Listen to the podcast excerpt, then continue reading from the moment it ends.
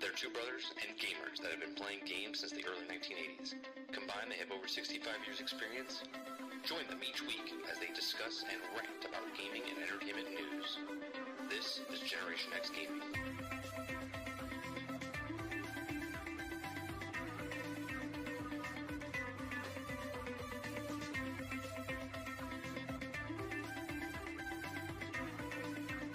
Hello, everybody, and welcome back to another week. Nope. Hello, everybody, and welcome back to another episode, another week of Generation X Gaming, the weekly podcast of the weekly. Oh, I'm completely screwed up. Sarge asked me a question, and now my brain is completely fried. Hello, everybody, and welcome back to another episode of Generation X Gaming, the weekly podcast that goes over a few of the top stories from the past week, and we rant along the way. I'm your host, 30 and Still Gaming, and joining me each and every single week is Sarge McCluskey. What's going on, Sarge? what what what what's what's your actual question No, no, we're we're good. We'll move on. Move on. what what what, what was your question in the program We're good. how do you put it We're side by side Move on. did you We're did you figure on. it out We're did you figure it out on. We're moving on. We're moving How- on. how's it going chat congratulations you made it to episode 330 on 30 too bad it's not on the 30th that that would have been a hell of a thing huh sarge if we had the 330th episode on the 30th with 30 right that would have been that would have been a lot of freaking 30s a lot of 30s. We have to sacrifice a chicken or something. roll intro, redo it. Yep, we'll, we'll, we'll be fine, Krubsy. It's it's fine. It, it's not like we've done this before. It's only episode 330. I- How many how many times have I done an intro? You know, we had to screw it up. All right, on today's episode, we got a uh, a story that just came in from Richard Leadbetter. Okay, technology editor at Digital Foundry. Here's a title that we're going to be talking about today Why the Return of 30 Frames Per Second Console Games is Inevitable. That's what we'll be talking about on today's show. We're going to be talking about Microsoft says that Sony deal with Activision stops Call of Duty from coming to Game Pass. We're going to talk about Elon Musk. Uh, he's moving in, Sarge. He's he's got Twitter. He's he's he's got it, and he's he's going to can 75% of the people at Twitter. right? so we're going to talk about that. We're going to talk about Tencent uh, they they're way down. They're they're drinking their sorrows. Their their stock has completely dropped off the off the planet. Like if the stock market Oh, was yeah? here, they're they're rock bottom. Uh, so we'll talk Oh, about yeah? that. Yeah. Uh, Star Wars Eclipse story reportedly will focus on politics. We'll talk about that a little bit.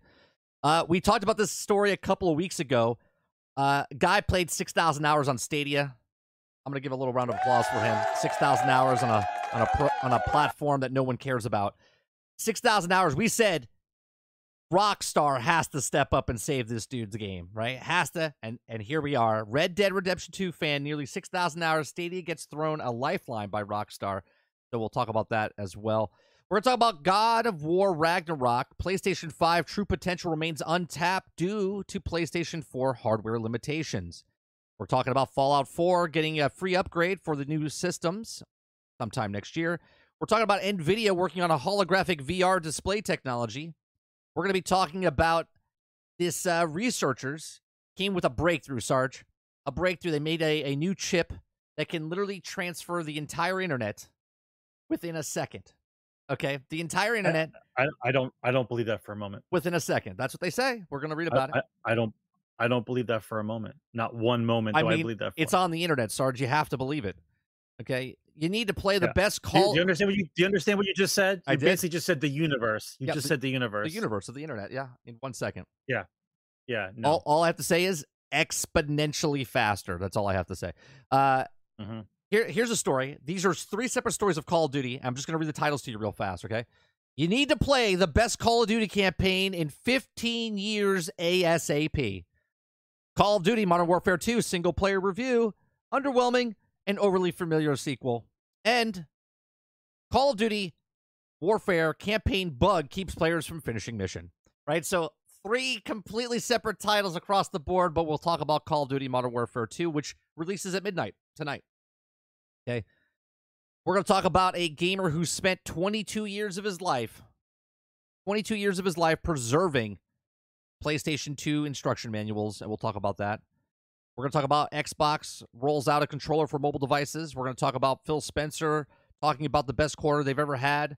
We're going to talk about Microsoft's uh, the profits. We're going to talk about how half of the people that bought a Series S have never played on Xbox before, uh, and uh, yeah, and a couple of other a couple other stories uh, if we have time. So that's what's on the show today, folks. Generation X Gaming, weekly podcast, goes over a few of the top stories in the past week, and we rant along the way. We uh we started off each week, uh, Sarge, with what we've been playing. But before we get to that, if you guys like this, please make sure you share, like, and subscribe. Uh, you can also listen to our podcast over on Spotify, Google Play, Anchor.fm, and anywhere else you can listen to podcasts as well. We're a couple episodes behind because I'm a one man guy and I don't have time to do a lot of the stuff. So, Sarge, can you can you hear me? He looks like he's he's lost. Can- you hear me, Sarge? I got you. All right. I got you. Okay. So, what have you been playing, Sarge, in the last week? I think Chat knows what I've been playing the last week. Well, Wait, wait. We I have kinda wait, bounce wait, hold on a second. Hold on a second. I forgot we have an intro. Oh, come on. The intro doesn't work. What the professionalism? Hold on. Hold on. Here we go.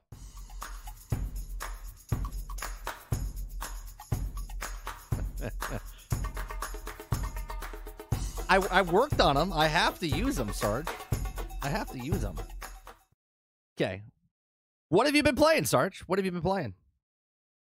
Uh, is it okay for me to talk now? You, can talk now. Yeah. We're good. Yeah, we're good. Okay. Uh, I bounce around. Uh, I do uh, around like uh, Sunday night. I start looking at the what's on Game Pass. Anything new popped up. Um, once again, I'm in the process of That should be a segment. That should be a segment on the show. out of What's on Game of- Pass? Yeah. I'm looking at the I think it's like 17 or 18 DLCs for Stellaris Okay. and I'm trying to go through them to figure out which ones are worth putting in there. Um been playing uh Hell Let Loose of course. Um and then uh I loaded back up uh, uh Kingdom 2 Crowns because I have never finished the Norselands update that happened I think it was last fall, about a year now. So I'm trying to finish that version of the game. It's a little harder. Um, You seem much really, it, man. I- you I seem I- I really relaxed right now. I don't have a lot of a lot of time at the moment, so those that's that's what I fit in for the last week. J- Jason Marshall asks, "Does Hell Let Loose have better combat than Batman?" J- Jason, Jason's Um, comparing every game now to Batman. and we had a conversation right. earlier. that's fine. Um, so Jason, to answer your question, uh, no. Uh, I believe that the melee combat in Hell Let Loose resides in a either dagger or shovel being smacked over somebody's head and then somebody crying out in pain. That's the most of the melee combat. Yeah, Sarge but I will say, very I, I will say this. I will say this though. Uh, I have not found, I have not found a game that has better hand-to-hand combat than Batman. yeah, yeah. it's I don't good. know. Good. I don't know what those. I don't know what those guys did during the time that they made it, or what geniuses sat in a room and said, "Hey, why don't we make combat more realistic?" And they were like, "Yeah, we should do that." And then that's what they did. No, like, that's not that, me- that's not what the, the gameplay is. What do you mean? The, the, for Gotham? Uh, for for Gotham, that's that's what he's I'm comparing. talking about Gotham You talk, you talk about Batman. You talk about the free flow about Batman. Yeah, I Batman. got you. Yeah, Batman. I'm not talking about Gotham. Gotham to me is just like uh, Avengers combat. It's the same. Yeah, the, the, the Batman, the Batman combat system we, we talked earlier. What's going on, Wolverine? Uh, is the best is the, is the best combat system. Hence why I like Spider Man because Spider Man took the combat system from that, and it's Spider Man. Spider Man's my favorite favorite character. So is is, is yeah, a but, great one. but Spider-Man's a little jumpy. Like the combat's a little jumpy because you have all the stuff he can do. Well, yeah, 'cause like he's- it, it, it's. I he's a get it, superhuman, Still, you know what I mean? Very abrupt. It's very abrupt. Like what he goes from one move. You know what I mean? yeah, like he it- flies across like he's super It jumps fast. around. Yeah. Where, whereas Where Batman's a, a normal dude. of yeah. a- There's and there's weight there's weight behind Batman's punches, right? When you play in the game, like just the sound quality of it, it just it has some weight behind it. Wait, wait till Sarge. I don't think we have a topic today that's going to make Sarge like irate. He's pretty calm, you know. So I I've been playing I've been playing Gotham Knights and I've enjoyed it. I going into it, Sarge, I was very skeptical of what this game was. I was like, I I don't know. Leading up to it, I was like, we don't know what it is. And then about two weeks before, we started knowing. Oh, whoa, whoa! You, you gotta let me know before you do that. You gotta let me know before you do that. I I, I didn't do anything. Oh I my moved my arm. goodness! Sorry, chat. I moved my arm. um about two weeks before they started letting us know what the what the game was and whatnot. Um but Gotham but Gotham Knights now I'm just talking about the story, Sarge. I have to do this again tomorrow. Uh just the story, right? Uh the story itself is actually a is is a good story, right? The uh minus the frame rate issues, minus the UI problems, drop frames and whatnot, uh, a couple crashes the story itself of Gotham Knights is a decent game. It's not the worst game I've ever played. It's not the best game I've ever played. It's like right in the middle. I gave it around a seven, right? If I had to give it a score, it would be around a seven. Uh, yeah, like six, six point seven, seven, something like that. Uh, I thought the the voice acting was decent. I thought the gameplay was decent. I like the combat. The combat is not Batman, but I do like the combat that they put in here because this to me feels like a comic book game if that makes sense right like batman's a comic book character but the batman games wasn't it, it felt it felt grounded in like reality if that makes sense. You know what i mean? Like gotham was like this real place. Like this this feels like they took the pages and and turned it into a co- like like you're living in a comic book game. Does that make sense? Yeah, Batman Batman had the uh, um had the ability to be a I guess a seasonal What- live what- service where like oh yeah there, there's know, definitely live service inside they- there. you know what I mean? Like they, I think Batman has. I, I- see what they're trying to do with Gotham. I'm, I'm uh, reading up on it and how they're going to add some more, you know, missions and whatnot to the game. Eh, but Batman, to me, I thought was the greatest chance they had to. I don't know. y- You, you could pick a new villain and have a set of missions leading up to the battle with the villain. You know what I mean? Like it has the it had the greatest potential of being that kind of game. You're, you're talking about the Gotham. You talking Yeah, about? No, I'm talking about I'm talking about Batman Arkham. Oh, like okay. that, like the, the way that that the way that that was done. This one has it. It doesn't have the same possibilities as what a, the Batman game could have had.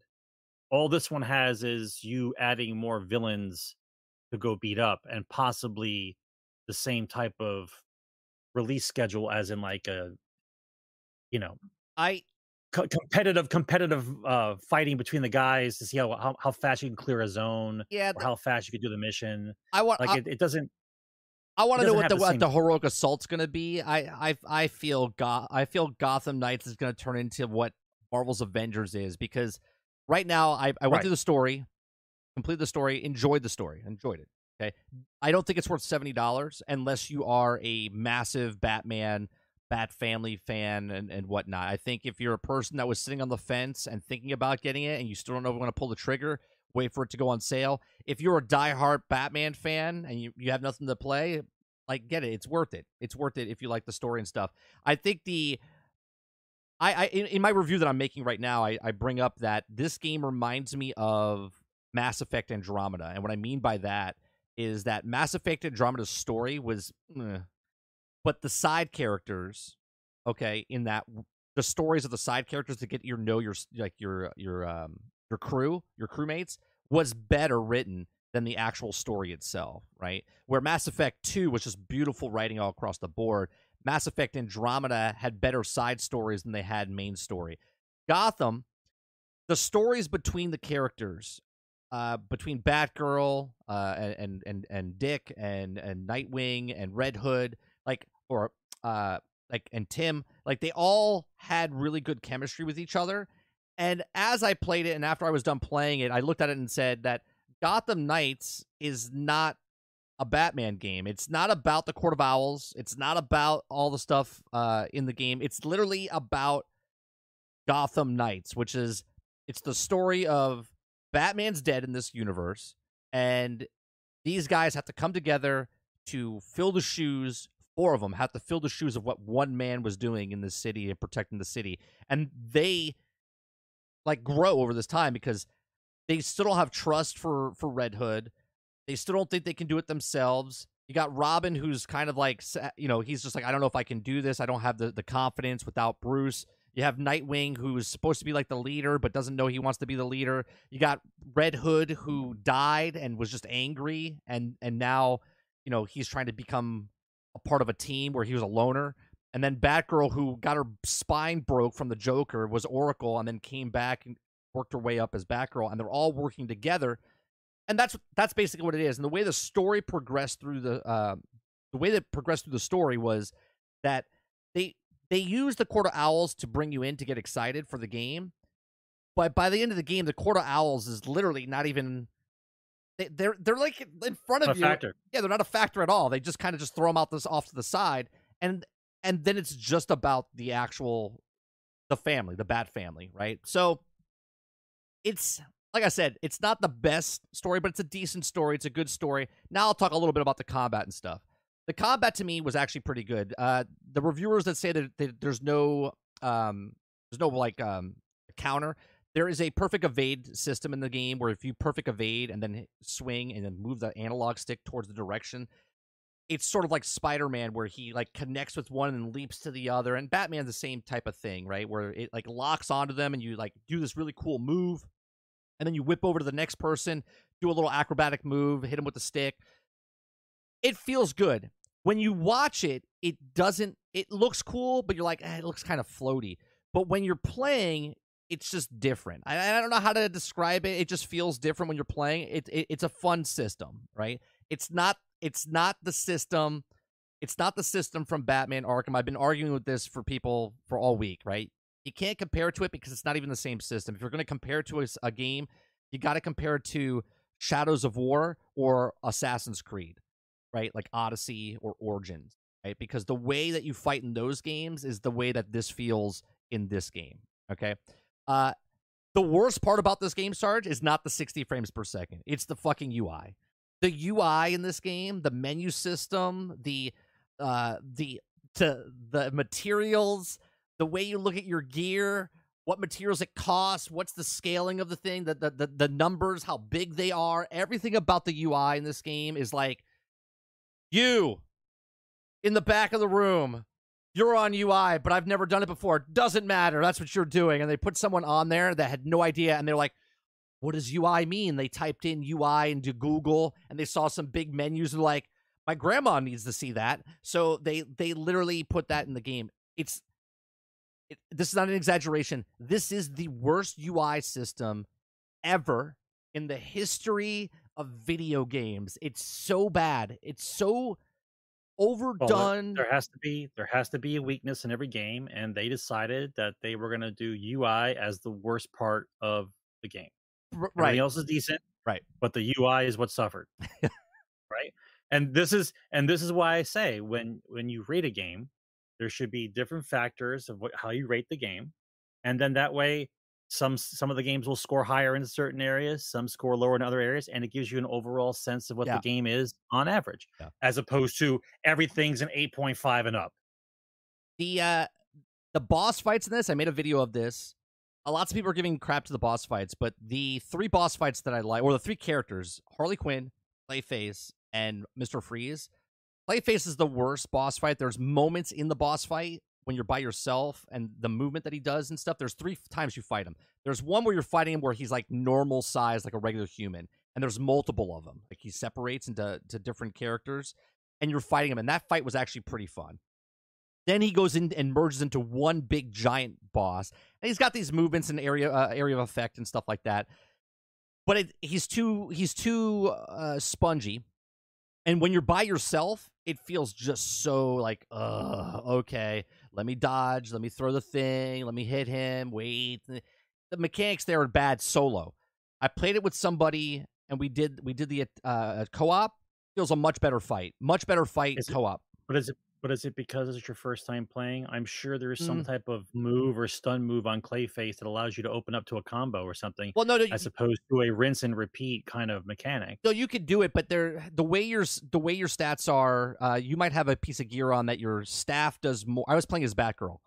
Your staff could do more damage than your range, right? So, y- if the range is the most powerful one or your your baton's the most powerful one, you're gonna have to do that because if you do 1500 damage with that, but you only do 200 with the other one, you're not gonna hit him with the range attack. You're gonna get up close and do the exact same thing over and over and over, right?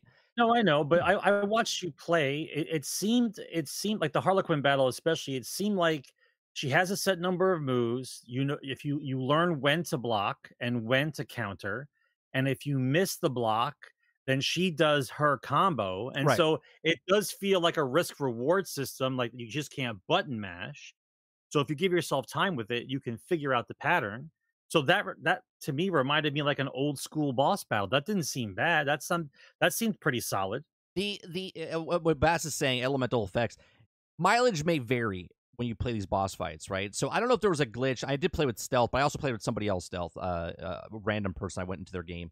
Um, there there was a moment where like I was overpowered for one mission, and then I was underpowered for another based on the suit I was using. Like you could go into into in depth with the suit. Like if I want to use like fire damage and going against Mister Freeze, then I would use fire damage against him, or I would also put a suit on that's uh, ice resistance, so I, I get less damage and stuff like that.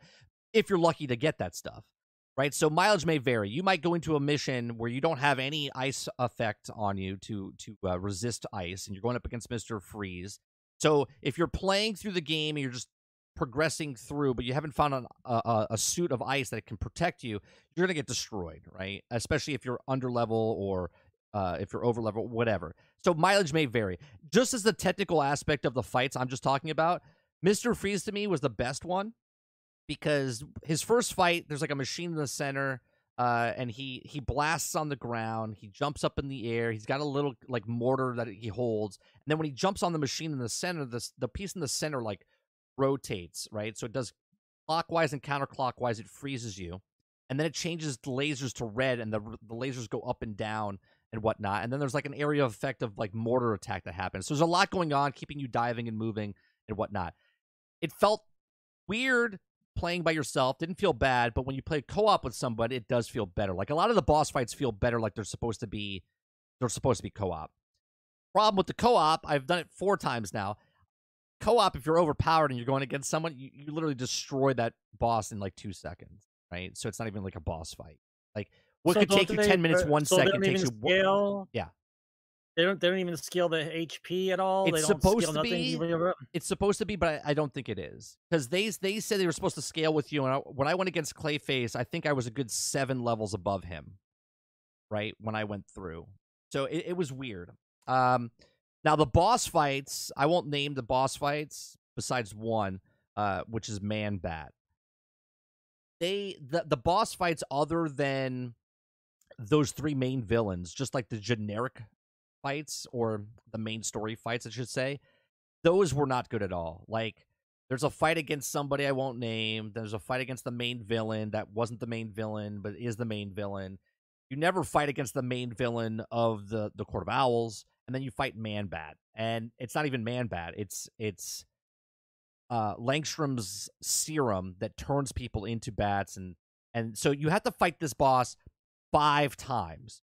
You fight him once in arkham right then you fight him again on a on a building here then you fight another over here but it's not the same boss it's five different man bats okay but they all do the exact same moves the exact same thing over and over so you have to fight them five times so you fight them in arkham uh, at, Arkham Asylum. Then you go back to the Belfry. Then you fight him on three separate buildings, and then you go into the last mission. And before you get to the last boss, you have to fight him again inside the cave system. I'm like, five times you have to fight this boss before you get to the next boss fight. I was just like, I was like, what were they thinking? Basically, what I'm saying is Gotham Knights or w- WB Montreal phoned in like the last like three and a half missions. They just kind of just threw it in there's moments that shine in this game as far as like the detective work. I like it. I, I, a lot of people don't like it, but I like the puzzles. There's a couple puzzles in the in the game that were really fun to figure out. as as there should be, Right. Because they are technically detective type. Exactly. Right. I mean, that's what DC is. Detective comics. There's like detective work going on. Uh, so I Go wish easy. You might you might have blew some people's minds right now. Yeah. They didn't even know what DC stood for. Yeah. So you know, so I, I liked it at the same time i was a little disappointed in it it was lackluster at the end but i still do really like the game and i'm now i'm hopeful what they do in the future. Now now i'm done. I'm doing new game plus. I'm leveling up from level 30 to level 40 i don't know why i'm doing it but i'm doing it because i'm a content creator and i want to know once i get to 40 and i grind for What's this end game? gear what's the end What's game? and the end game right now is no end game. It's getting the legendary gear to put on your character to max them up.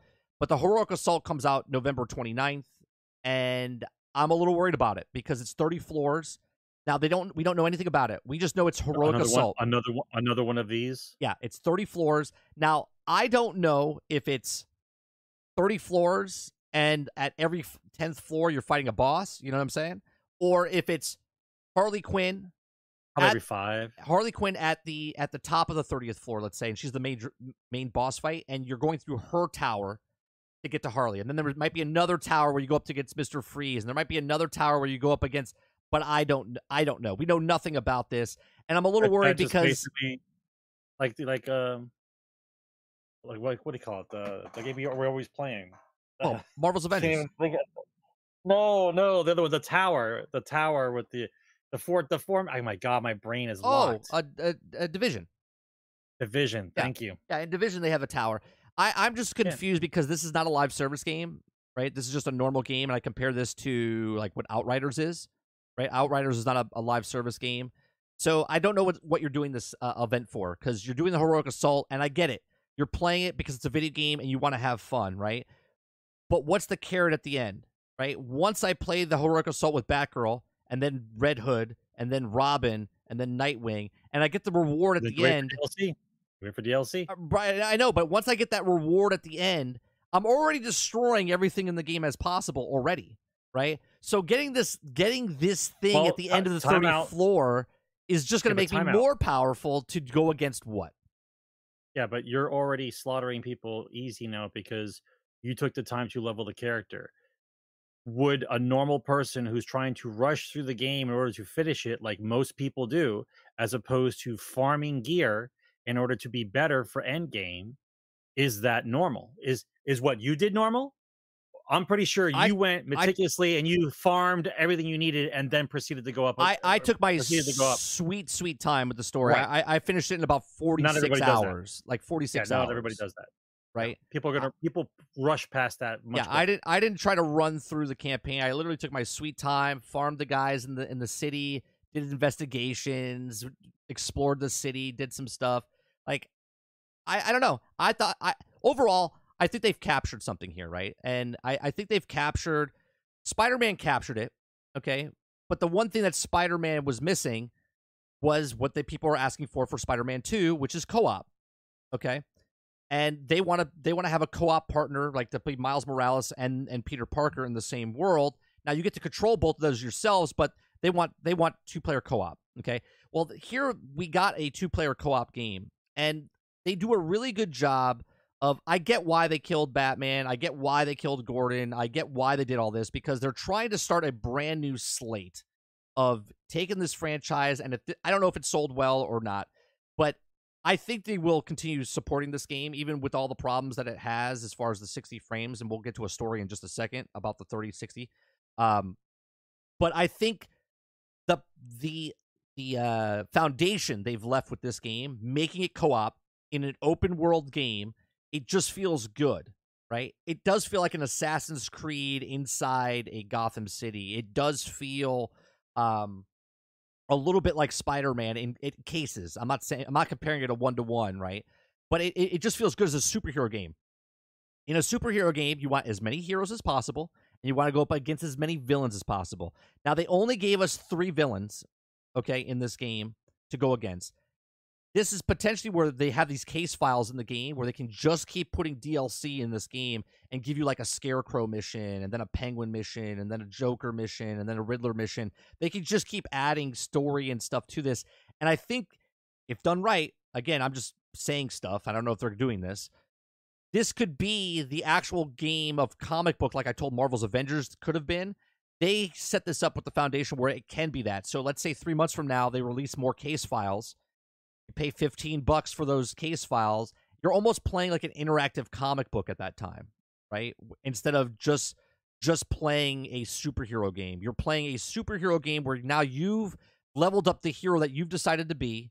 You've taken over Gotham, you're protecting Gotham, and now more criminals are coming in. And now, instead of making your fake character to be Batman, you are now one of Batman's right hand man that took over and is protecting Gotham from these villains.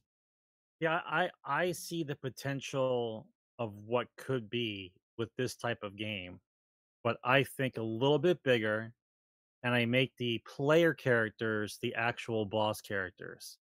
Right? I picture instead of Gotham Knights, I picture Justice League with the five characters from Justice League, okay? The the five original five main guys. And then on the opposite side, you have the Legion of Doom and Right. you have their, their counterparts. And what I would like to see is a game where you could pick the good guys or the bad guys. I would like that too. and you're going and you're and you're going through missions, right? But as you get to a certain level, right, it'll say to you, such and such wants to battle. Do you accept? Right. And I'm not talking about they put you in an arena and you fight. I'm talking about when it asks you that, the game is actually asking you to be the boss battle for another player. Instead of instead of it being I'm fighting an, an NPC boss, the game asks you if you want to be the boss for somebody else. So like if you're if you're Cheetah and you and you get asked to fight Wonder Woman, and now Wonder Woman has to beat you in order to move on from her level because you're the, her boss. Right. Th- That's the boss battle.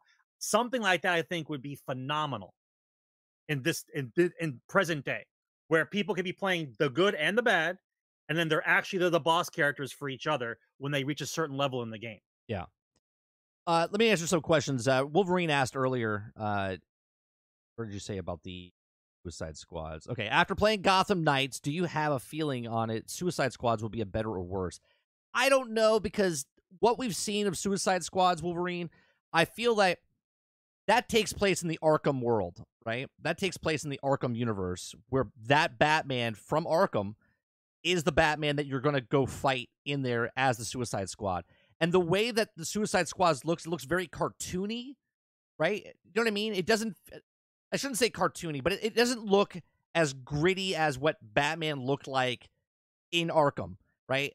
You look at the Suicide Squad. So I don't know what that is. I don't know if that. It, it seems like it's a looter. It seems like it's a looter shooter, and the bosses are the Justice League, and you're going up against the Justice League, and you're going to be farming certain uh, certain aspects of it. Now it, it got delayed. Now I want to know if it's something like all WB games got delayed, right? Uh, Gotham Knights got delayed by a year. Suicide Squads got delayed by a year. Hogwarts Legacy got delayed by a year. They all got delayed by one year. Gotham Knights was the first one out. It's a little shaky.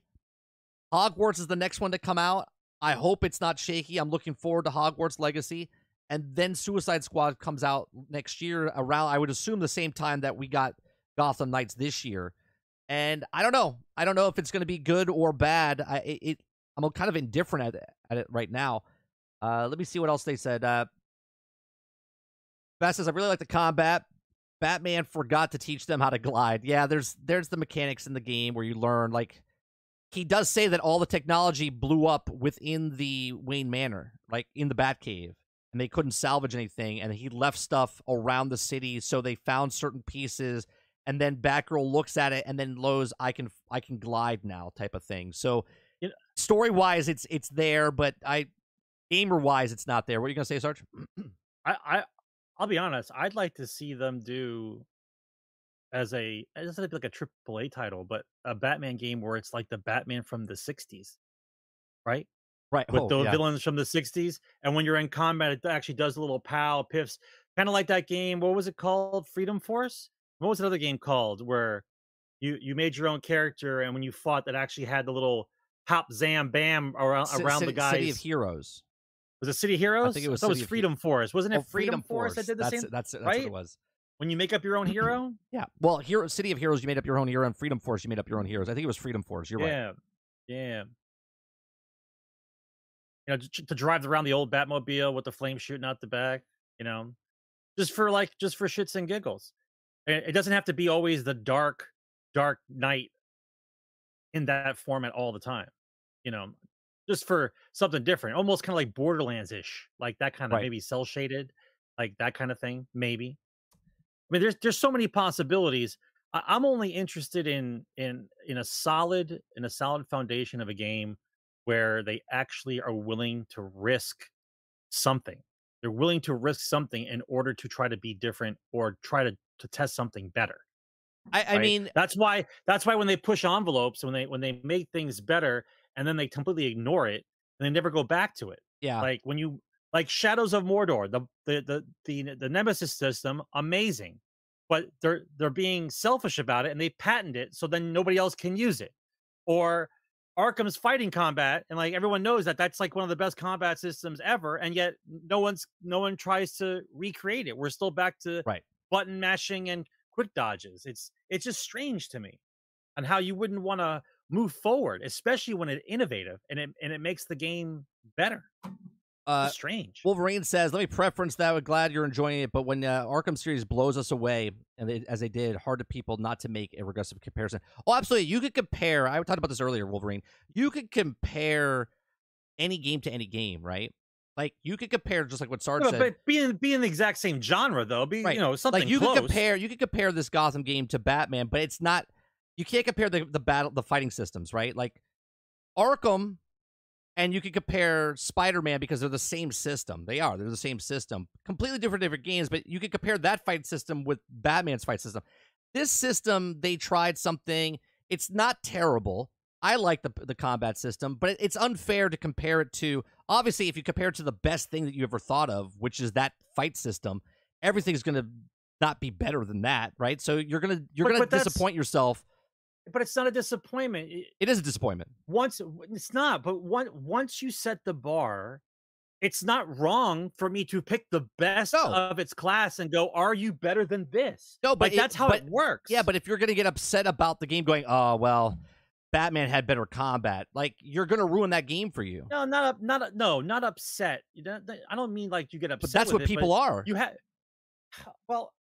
Tell them to be as live as long as we haven't played the games that But- we've had, and let's but that's see what, what, their I'm saying, comparison Sarge. is. You when you compare they're, something, they're you mad can't, about you, last year's game. you I'm can't say a it to that's like five, eight, comparison. 10 years ago. Yeah, you can't do a one to one comparison to a game. If if Batman Arkham is the top combat system in One gaming, yeah. in, in gaming of, of a single player combat system game, it's the best combat system game. Now, do you want to put it in another category of it's the best comic book fighting game ever? Like like what No. what category don't, do we people we want don't to to be semantics. No, exactly. So it's the semantics. best just, just fighting the game. Truth. So if any game, so I I joked about this earlier with Jason. I said, so no matter what game comes out, any game that has Yeah. a brawler mechanic, you have to compare it to Batman.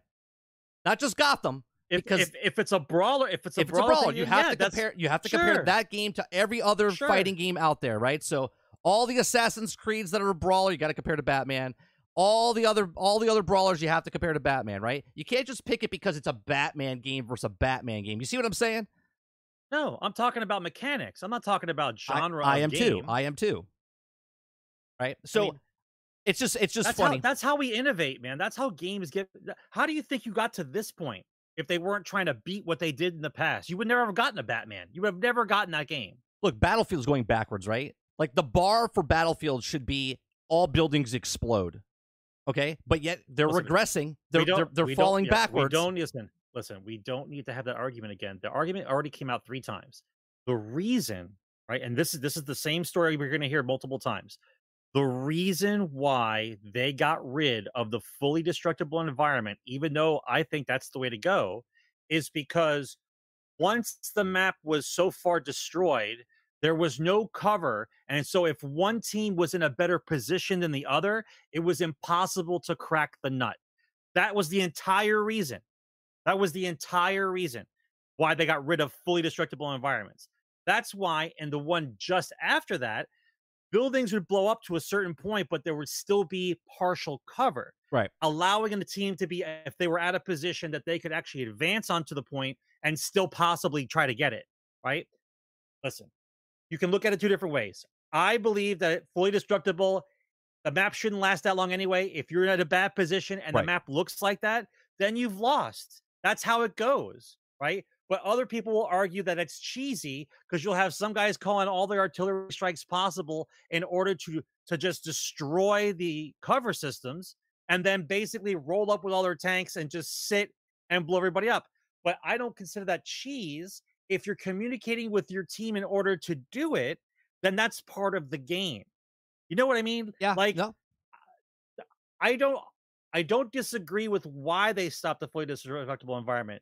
All I'm saying was the direction they took immediately afterwards has now hindered the game of why we're even having the big weapons anyway. Like why do I have the artillery? Why do I have the airstrike? What if I can if I can't destroy the buildings that the guys are in? That was the whole point of it before. Right. If there was a hard point where someone was defending an actual objective inside of a structure and it's hard to get to them and they were holding the point, I need the counter to that. That's the whole game, right? Not every weapon should be able to destroy the entire building, but there are select weapons that are on in the game that counter the fact that those guys are in hard cover. I, but that's the way it should be. I, I think I, I think what happens with with stuff like this is that companies look at certain games and they want to be like like uh, I, I'm assuming, and again, I'm I'm speculating. When when Spider Man and Insomniac was making Spider Man, and they were like, "All right, let's make a Spider Man game," and they said, "Okay, how are we gonna make it fight?" That, that Arkham game, man, that Arkham game was a really good fight system, and they went, "Let's take that and let's put that in our game." Right? They they cherry picked that and put that in their game, and they're like, uh, "Traversal." What do we do? Well, this this game had traversal. What about if we made the swinging mechanic better? And they're like, all right, let's try, right? And they took all these different pieces and they made a fantastic game. Spider Man is a fantastic game overall. That is Okay, that is like 40% of the game is the Yeah. movement of Just- Spider-Man has just to be swinging. good. My son puts Yes. the game in and just plays just so he can swing in New, in, in Manhattan. Okay, Yeah. so they they they do that. Where, for instance, uh, uh, even though Anthem sucked balls, right? They looked at it and said the flight mechanic, right? The flying in that game was fantastic, right?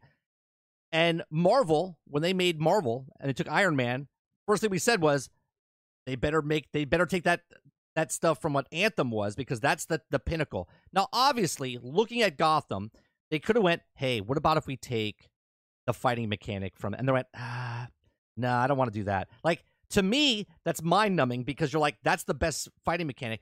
So they implemented something different. It's not Gotham, it's not Arkham. They did their own system. It's not as good as as that, but it's not a bad system, right? It's a, it's a good system, but if you compare it to a one on one with that, you're you're going to be disappointed because it's not that system. Okay, it's a, it like I said, it's more like Assassin's Creed, more like Shadows of War. Now, for instance, But it's less complex. But it's less complex. Yeah, there's- people can pick co- it up. People people can pick it up easier. That's the other. Well, you can smash a button, but it, it, you have to press and hold and move your analog stick, and you can c- make combos and stuff like that. It's a much it's a much better system than people are giving credit for. It makes you feel badass. It, that's what it's doing. It's it's doing a job where it makes you feel like You a wanna feel like a superhero. superhero. Yeah, Yeah. you're a superhero. Okay. Yeah. Um, other games do this as well. Battlefield with the with the uh, the environment blows up, and then a, another game comes out and doesn't put uh, environments in there that blow up, and you're like, that's the that's the bar, and you went below the bar. Sure, do that. Maybe it's the talent of the of the designers of the developers. Maybe they just didn't have the, the experience of it. Maybe they're new. what- Whatever. Maybe they ran out of money and they went, well, we can't do that system. Let's try to do a different system, right? I mean, Sure. whatever it is, whatever it is, some some games take and cherry pick the best things from games to make a better game. Other people go, I don't want to copy that game. Right? That's innovative. That's innovative, They right? should. Take the take the bar, just go a little bit above the bar, and then make something else into into your own. Stuff that they do good in this game is that the crime system that happens in the game around the open world is pretty cool, right? So there's um uh what, what I forget uh, my brain's gone uh chat. What what's it called? Stealth. Um not predetermined. I can't I can't th- I, I can't think of it. But anyway, there's crimes going around and when you're fighting the guys, there's one guy in the group that if you interrogate him, he'll tell you information, and then something else unlocks on the map. Okay, and then you can go fight that thing, and it's like a random. So it almost feels like a division type of uh, premeditated. Thank you, uh, premeditated. So there's premeditated things that are on the board, and they're red, and then each each of the stuff on the board tells you like what gear it's going to drop or what materials it's going to drop, and then there's these uh in the in the end game type of thing there's these named mini bosses that they could show up there So it's constantly evolving. Another cool thing they've did was sort of like what Division did as well, right? And this is where I think they they cherry picked the right thing. Like you know when you're playing the uh, the cleaners and you play them on early on, there's like certain guys, and then when you go later on, they're like more armored up and they have like flamethrowers now, and they they kind of evolve a little bit. In Gotham, when you first start out, like the mob is just really like you know they got the jumpsuits on and, and the canes and whatnot and some uh, like AK 47s. But then if you unlock freeze and do the, the freeze side missions, the these certain groups all of a sudden start to regulators get the equipment they steal from freeze and now they have the gear so they're shooting they're shooting like frost guns at you and they have like these gauntlets on and there's like uh, it's it's evolving over time right so you're playing the same group of people, but now they've evolved with you because you're getting stronger, they get stronger, and there's different things going on. So I thought it was a pretty cool system inside, and I I can see them uh I can see them adding on to this, adding different factions. So if they bring in, let's say, Two Face as a boss, they could bring in his goons and then they can evolve over time, which I think is a much better system than what what Marvel's Avengers did, where you fight AIM and you fight AIM and you fight AIM and AIM, and for two years you're just fighting the robot AIM, right? right. There's right. Nobody, nobody designed another character, right? Like, come on, man. So, so I think they've done some some good things here, and the co-op, the co-op in this game is actually really freaking good. It's drop in, drop out, like true drop in, drop out. Like there's no delay. Like you, you join the game, boom, you you drop in right next to it. PC it wasn't working. There was connection issues, but me and me and Stealth have been playing a lot. I played with uh with Mr. Luke as well. Right? It's literally just drop in, fight. You can go across the board. They've done a really good job with co-op. I no te- no tether system. No, you can go clear anywhere you want, anywhere you want. You don't even have to stay with the person in, in the game. Um, so overall, I thought the game was decent. I don't think it's as as bad as everyone's saying it is, but I also the people that love it and they're like, "That's the best game ever." You you're you're in fat la la land because you're you're a fan of the game, and I'm not taking anything away from you, but it's not a ten, but it's also not a zero or a one. Okay, like someone's like, "This is trash." Look at Metacritic, and there's people giving zeros and ones, and there's people giving tens. And I'm like, uh, all right, calm down. I know you like Batman, but you know, you don't have to suck it. You know what I mean? Like, you're you're a fan of the game, cool, but it's not a ten. You're delusional if you think it's a ten, and you're also delusional if you think it's a zero and a one. So let's go with the first story that I want to bring up here, uh, which is uh, let's go to the top stories.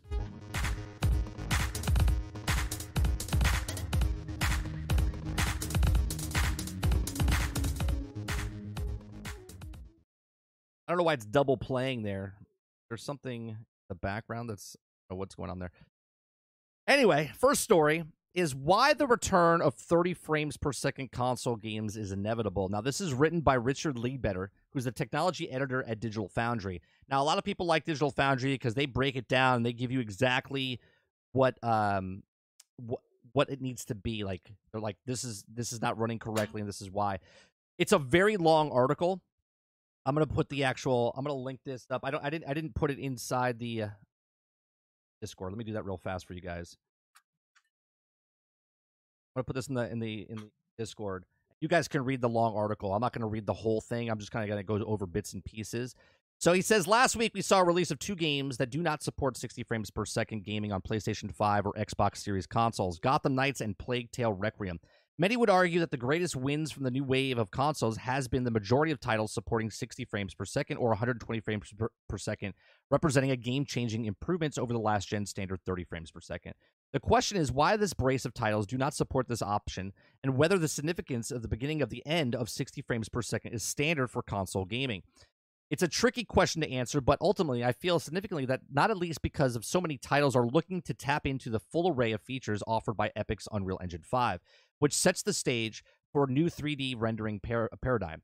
We've also already had a first taste of what kind of fidelity the, U- the Unreal Engine 5 offers, thanks to last year's phenomenal demo, The Matrix Awakens. Now, based on early renditions of the engine features, uh, Lumen, tapping into the hardware accelerated ray tracing features delivers an astonishing, realistic lighting situation, uh, while Nanites offers a level of ge- geometry or ge- yeah, geometry detail excess of traditional rendering. It's quite unlikely anything that we've seen before, but at this point, uh, is is that the demo runs at an inconsistent 30 frames per second. during gameplay, while cutscenes are actually operating at literally cinematic 24 frames per second. Both CPUs and GPUs are put together uh, and and uh, wriggle around. Uh, uh, I'm sorry, wrangle uh, where they're simply scaling down resolution to improve frame rate, which will not help much. At this point, it's worth stressing that the demo is running an older version of the Unreal Engine 5, and our understanding is that the latest rendition is more per, performant and also getting better. Also, uh, contingent of developers such as Coalition, uh, the Gears of War franchise would be a, a loath to return to 30 frames per second.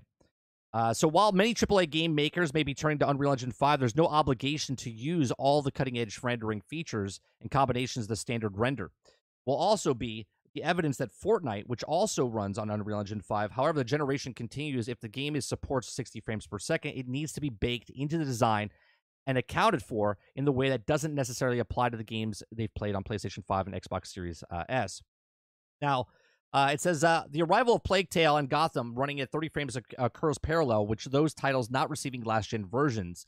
Now, for very different reasons, we've delivered a verdict on Gotham Knights, which looks like it feels like a cross gen title, even if the Xbox One and the PlayStation 4 versions were canned. We also now had a chance to play Gotham Knights on PC, where we find that the game profound CPU and GPU uh, issues to point whether it's an iCore i9 12 12900K paired with an RTX 40, uh, 4090 cannot deliver sustained 60 frames per second experience, where the mainstream CPU favorite, the Radeon 5 3600, struggles to even hit 30 frames per second on default settings with ray tracing enabled. Uh, to put it brutally, Gotham Knights 30 frames per second nature of the console appears to be down to the uh, the authorship of the game and as opposed to the raw capabilities of the hardware. It's only speculation, of course, but based on what you've seen, the brute force power of the new machines is used to make the game likely couldn't run well on a PlayStation 4 and Xbox One work even at a basic level on the PlayStation 5 or Xbox Series hardware. By extension, it's not the best example why a transition of 30 frames console game may be coming. I said this. I said the reason they dropped PlayStation 4 and Xbox is they didn't want a cyberpunk uh, situation where it was just broke on the old on the old systems, right? So WB was like, yeah, we we can't run this. Like big beefy machines are are are are not running this game at constant 30 frames per second. The old systems it would have just been like a, a flip book, right? It would have been a flip book. You would have been Yeah, but there's a there's a couple things here. Uh first and foremost, I don't understand why all of a sudden, after they decided that they wanted the lifespan for these systems to be five and six years, as opposed to the uh, Xbox 360, PlayStation 3 days, which was over a decade. Okay, understandable. But the fact remains is if you're deciding as the industry's leaders that you want the game system to be only five and six years, that means that once that period of time is over, whatever games you're coming out with for the new systems, that's exactly what it's for. I'm making games for the new systems. I'm not making games for the new systems, and it has to work on the old system because of the old hardware. That's trash. right. Okay. That's trash. They decided that. Once again, we did not decide that. Okay. I'm tired of being put into this corner where I want a quality game for the system that I purchased, and they're telling me, well, we can't do it because we're we're being told that I have to make it for this system and the system beforehand. Why? Right. Why? Before, when they made a game for the new system, that was it. The game's on the new system. If you don't like it, sorry, go find a new system to buy, either your Christmas, birthday, or next year, or whatever else, and we're moving forward. Right. They've always pushed us forward. They've always have.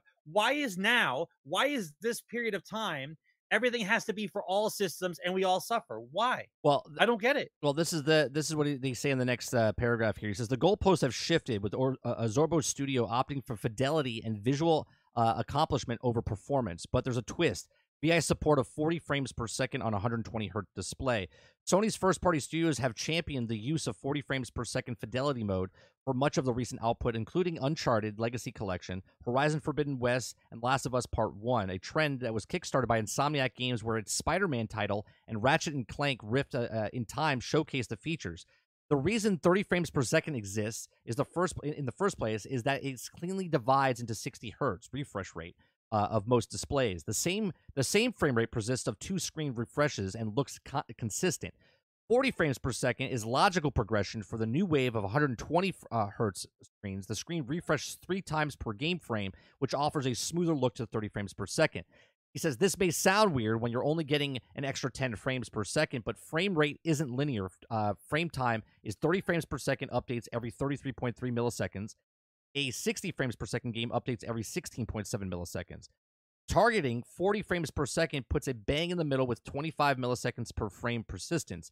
It may only only extra 10 frames, but it looks so much smoother because of the exact midpoint between 30 and 60 frames present uh, presentation, right?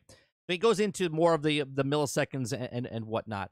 What I find uh, interesting at the very end here, he talks about in this last paragraph, he says, so, as a cross gen Malice gives way titles only addressing the current consoles, we should expect to see fewer titles running at 60 frames per second.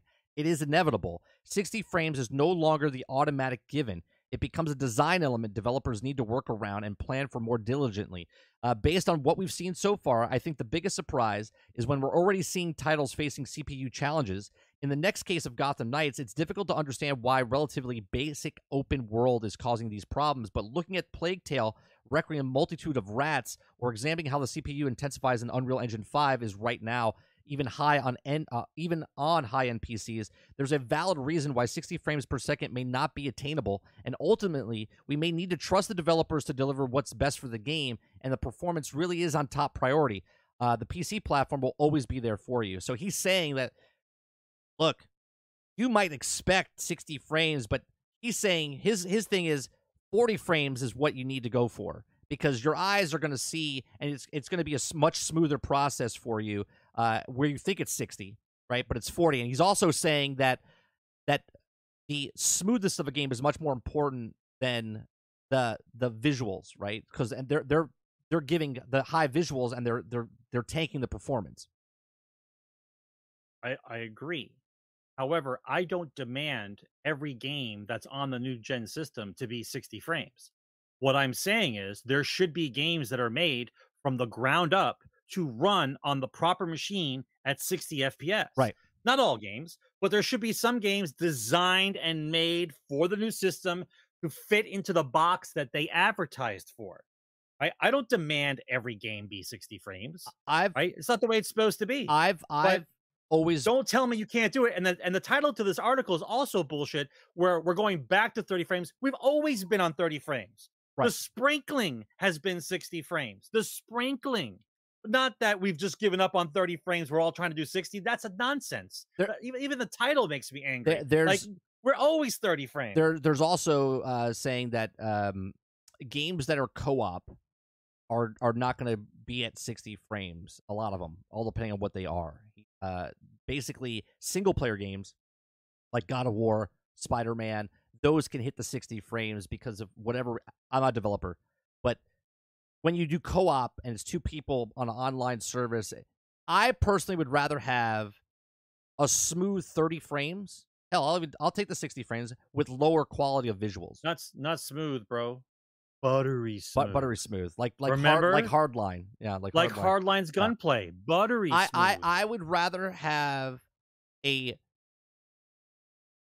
not not a terrible looking game, but I would rather have a downgraded visual game right? Because we always said this. We didn't ask for high visuals; they gave us high visuals. We've that always was asked, advertising right, point. We've always asked for better, better run running of the games, not better visuals of the games. So I, I'm in the ballpark of, I'll take thirty. Okay, Give, if you can make it 60, 40, whatever, fantastic, right? I'll take dummy down. This look, Minecraft's one of the best selling games on the planet. Okay, it's not visually pleasing. Okay, but people put mods and stuff so on you it. You get a skin pack. Right, you, you get, get, a skin, skin pack, pack, Right. So it'd be interesting because a lot of people have been coming into into the channel. Uh, they come and quote Digital Foundry. They're like, "Well, Digital Foundry said this. Digital Foundry said this." Well, this is the guy from Digital Foundry, and he's telling you, the people out there, that 30 frames is probably coming back. Where the people that are arguing about how bad Gotham Knights is, that I only play 60 frames per second games, man, and that's it. I mean, he's talking about consoles consoles only. He's not talking about PCs running at 30 frames. Obviously, if you have a PC at 4090 with the with the maxed out stuff, you can take your 120 frames and and have both worlds. Okay, so it's interesting to see that the guy who does this type of stuff, saying, "Hey, 30 frames is probably where we're staying at. We're not we're not going to go much further into into the But th- but that's my point. If if you have the guys who actually understand the tech and understand how the game runs with refresh rates, with monitors, with the hardware, everything, they understand what it is. If those guys are the ones that understand how it is, then why are we susceptible to all these promises of 60 frames FPS when they advertise for a console all the time when we know, I know, and some of you know that it's a lie. It's a lie. Yeah. We know it's a lie, but you say it anyway to sell systems. And then afterwards, like, oh, we just can't do it. Oh, visuals. just can't do it. the visual sell. So Buckalorian, what's going on, Buck? Nice to see you. Uh, he says there isn't a frame rate increase from generation to generation. What's the point of even getting a new system? 30 frames per second is 30 frames per second, whether it's on the Xbox 360 or $10,000 PC. Exactly. So so now let's open our eyes here, right? The wizard, I always use, I love using this analogy. The wizard's behind the curtain selling you generations of games, saying this is going to be running much better for you, and we're all like, yes, great and powerful Wizard of Oz, tell us. But now we're peeking behind the curtain, going, yeah, uh, there's really no difference because they're going to take the visuals, the lighting, the ray tracing, all this other stuff to make it look pretty and go, oh, look how many people are jerking off to Call of Duty right now. What, what the hell just happened there with my camera? Right, right. How many people are jerking off to Call of Duty right now because of how good it looks visually? Right, that's what people look at. They're like, oh man, it looks so good. That's what sells games. This is why they show you in-game trailers. This is why they show you all this. This is why Destiny shows basically porn for Destiny people that play Destiny. They're like, "Oh my god, that looks amazing." Right? Don't tell the secret 30. Yeah. Like that's what it is. Everyone loves a new smelling car, baby. They're like, "Man, that car looks great." 4 months down the line, you're like, "This car's a piece." Same as my other car. All it has now is power windows. I had the I had the roll up, right? Like that's it. They're making increment of changes going through next generation, but they're selling you they're selling you on the next stuff. Now, again, I said this last week and the week before. Xbox first party titles are running at a higher frame rate. They are running at 4K. They are running at ray tracing. PlayStation's running at a higher performance. They're doing 60 frames per second. They are doing for their first party title games. I said, I don't know if you could like automatically say that all games need to run 60 frames per second for next gen. I mean, you can put yourself at that standard, but I think you're going to play a lot less games unless you buy a PC with a high-end graphics card and obviously if you paid $1200 for your for your graphics card, you can't compare it to the Xbox X or the PlayStation 5 because that's not even the, not even the same type of technology. So, I don't know. I thought it was interesting. Let's go to the uh the next story. Next story. Microsoft says that Sony says uh, uh, Microsoft says that Sony's deal with Activision stops Call of Duty coming to Game Pass. The deal was made public in Microsoft's submission to the UK marketing regulators.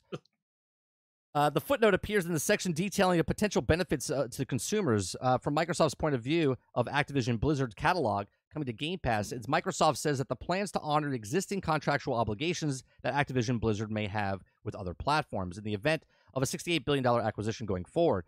What e- existing contractual obligations are those? Uh, why one likely agreement between Activision Blizzard and Sony in the places restrict the ability of Activision Blizzard to, to place Call of Duty titles on Game Pass for a number of years, which I think is two. Right? It would be two because they added three on top, which is five, but that's a new contract. So Activision's standing contract is two. So it's apparently that these agreements that Xbox Phil Spencer had in mind when he spoke to Sony's boss in January and confirmed Microsoft intent to honor all existing agreements upon acquisition of Activision Blizzard. Unfortunately, the footnote ends there, so there's not much of the way of detail about what the uh, restrictions are or how long it will remain in effect. In potential post-acquisitions world, given that Call of Duty's continued non-appearance in the Game Pass uh, would have gotten the imagined restrictions and fairly significant if there's not an outright block of Call of Duty coming to uh, the service. Now, correct me if I'm wrong, Sarge. Didn't we read a story that said that Call of Duty is coming out every two years now? So it launches tonight. So we're not seeing another one till 2025, which the contract with Sony probably ends in 2025, and that means that the next Call of Duty game that comes out, and again, chat, let me know if I'm wrong here. The next potential Call of Duty game comes out in 2025, which could be on Game Pass then, right? So the brand new Call of Duty game that comes out after a year of absence would be on Game Pass, and then Xbox would be selling that on on Game Pass. Correct? Is it 2024? Listen, I I still think there's something going on behind the scenes of why they're still so crazy in the brain about Call of Duty being on Xbox only. They're stalling. There's got to be there. There's something. There's something else going on. I don't understand if I compare apples to apples and oranges to oranges. We know Sony has games that are first party for their system only. We know they're not going to be for any other system, and that's completely fine. But for some reason, this particular game means more to Sony than anything else, and it doesn't make sense. It just doesn't, right? The way that the argument is being told is is basically that Call of Duty will tank Sony if they're not allowed to sell it. And I don't believe that for a moment. There's something else. They're using this as leverage for some other kind of play. It's it it doesn't make sense why this is the conversation. It just doesn't. One game is not going to make or break the entire industry, especially that one. I just don't get it, man. There's plenty of games. Like literally plenty of games. Especially the ones that are only on PlayStation. Especially those. Well, that's what I meant, Krebsy. So I, I, misspoke when I said 2025 because I said two years, right? So it is two years. So 2023 because it comes out 2022, not coming out 2023, and then comes out 2024. I, I thought we were already in 2023. So basically, what I'm saying is two years. So if it only comes out in the next two years, and the contract right now that Activision has with Sony is two years, then when Microsoft buys it, they're still fulfilling the two year progression, and then when the next Call of Duty comes out, it could be on Game Pass. Right? That's what that's what I've said. So I, I said the wrong year, but it's still two years. So I appreciate that. Imagine how Sony devs feel right now.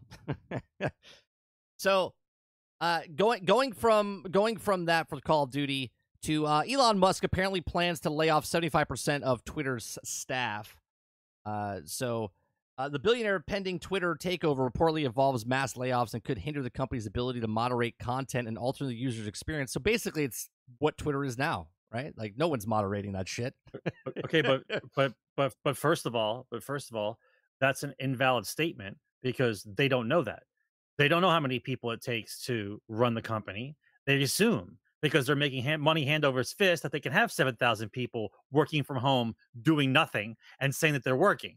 Okay. There are other companies who have less people working and are and are servicing more people. So the, the fact that they use that as a argument to begin the conversation with makes me laugh. It makes me laugh. I'm glad. Come in, make it private, clean house, and start over. Right? It's your company now. That's what they wanted, right? That's what they wanted, right? They sued him because he was trying to back out. They were forcing him to buy it. Well, now he's got it. Right. Okay. So now if it's my company, my fucking rules. And so now I get to decide who stays and who goes yeah. because it's not public anymore. Yeah, Elon, Elon, I don't see the problem. Walked into, I don't see the problem. He walked into Twitter's uh, headquarters today holding a sink, and he's walking. This is this is this is what you can tell. Elon Musk is really a nerd, right? Because sink in, right? He's like, hey, let that sink in. So he, he literally carries a sink into Twitter, and he's like, this is good. yeah, yeah, yeah, so, dude yeah. super super tech nerd yeah, joke. Yeah, I got it. I got joke, the right? joke. yeah. So, I got the joke. So it's it's it's pretty funny. He walks in and, and now he can just be like, I, I would love if they f- videotape this, right? And he walks in, he's like, Hey everybody, what's going on? Get the fuck out, everyone, get out! like he just he just goes I, off on what him. I here's here's what I see. I, I think the quartering had the best rendition of it. He had Ari from Entourage when he walked into the oh, room with, and with had the, all his the, lawyers there. With the water and he wrote on the board to GTFO. He basically wrote that on the board and told everyone like, just get out. You're yeah. all fired. Just That's exactly like, it. like first of all, it's your company, right? Yeah. What I thought was hilarious was the list of demands from the employees. A list of demands. Like the boss just took over. He's getting ready to start putting heads on the chopping block, and you come out with this I want this my giant list. I of, demand of all the stuff that we demand latte, as an employee, like a soy latte coffee bar. You can't take away the coffee bar. I was like, you, you guys are you guys are dreaming, right? Like you understand how this works, right? Your little list of demands doesn't mean crap now. It doesn't mean anything. Your boss is in charge. He bought the company. I don't understand what you're talking about. Like, what world do these people live in? That would be like me saying, I work for such and such company, and as soon as they get bought up by somebody else, I basically tack on a giant poster board on the boss's door that says, I demand all these things, otherwise I'm gonna start suing. Like the boss goes, Oh, that's great. I'll I'll consider Yeah, that for no. you. Hang on. Uh, Oh, you're done. You're fired. Period. It's a right to work. Yeah, it, it, it's funny. It- It's just funny that he comes in.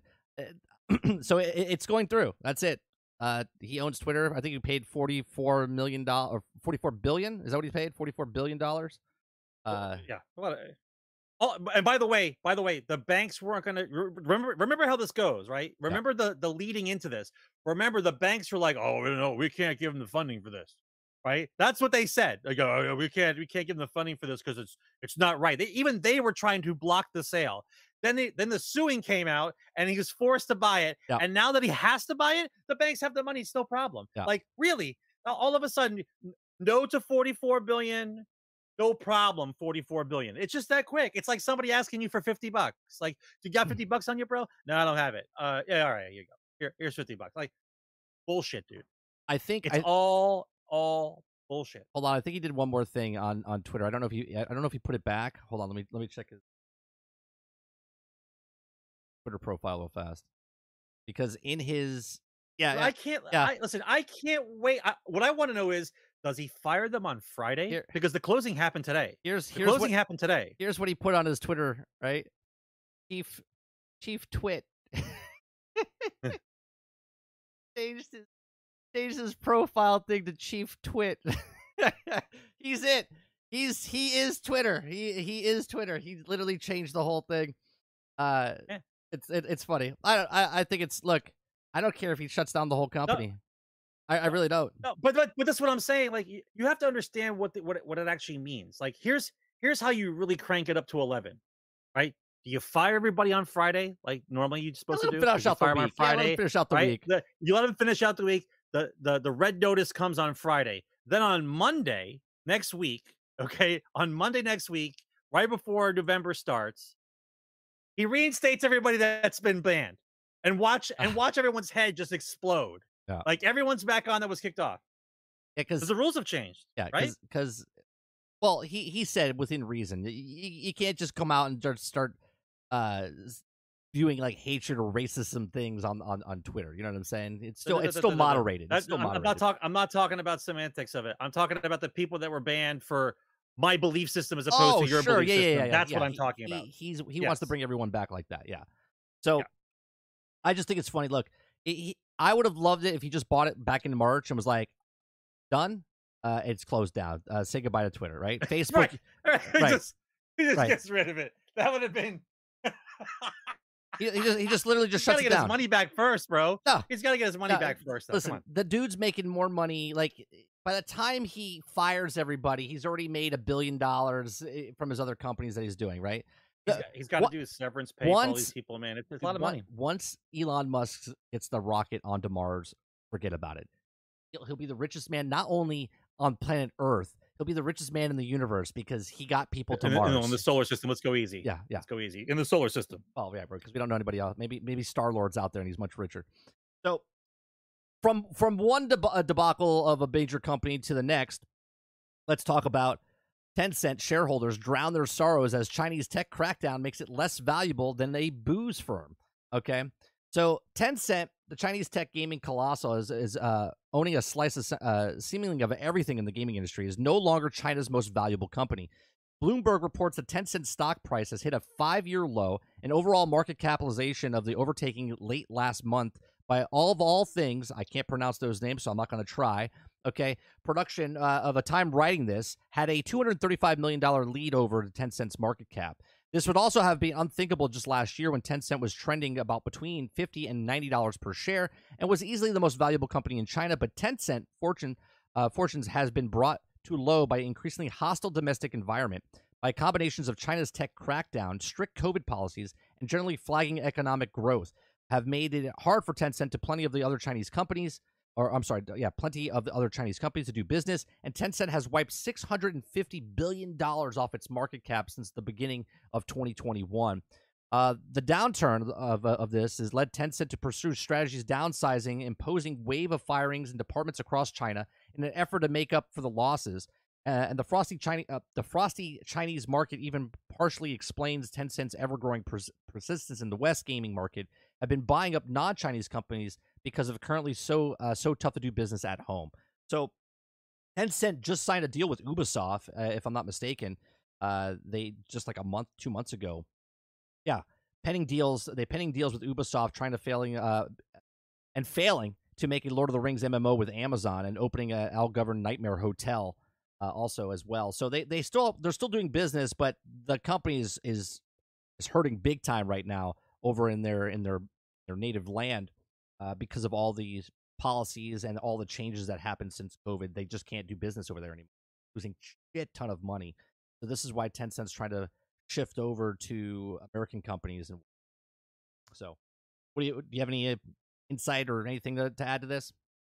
Listen, uh, Tencent's not going to go anywhere, right? Regardless if they can't sell the product in China for whatever reasons, they can still sell to the rest of the market. So it's an adjustment, right? And then when the laws change or whatever they lobby for in their own country to to make things easier, the stock price goes back up again. Because otherwise, the stock would just the company would just implode, right? It's not it's not going to implode. It's time for a restructuring, a sell off, firing some people, Right. Uh, uh, getting yourself more diversified in other markets, and the stock price will come back up. Listen, the entire world stock markets are all messed up right now, right? This is mm. just one company amongst many, right? We got, we got another year, year and a half to go before things start to stabilize again, right? We're still waiting. We're still waiting for our crash over here.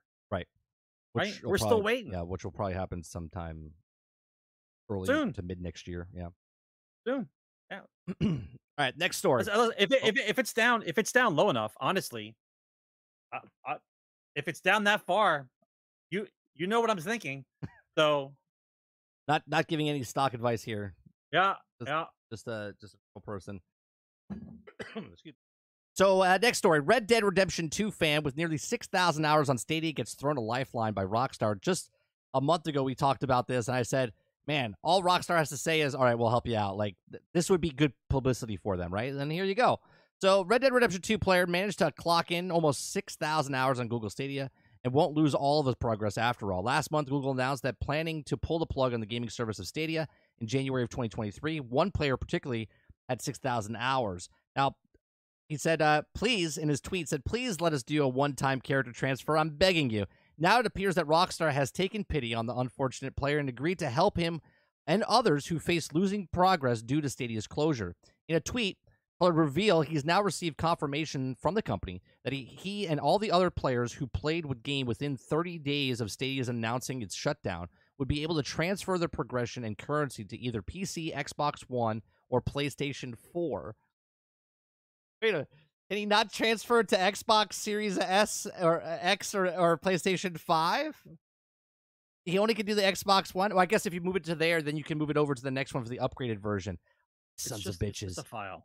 Just a file. These these sons of bitches. They're they're gonna make they're gonna give it to him for free, but if he wants to upgrade to the next one, he's gotta buy the game again over on the place on the Xbox or the Probably. PlayStation Five.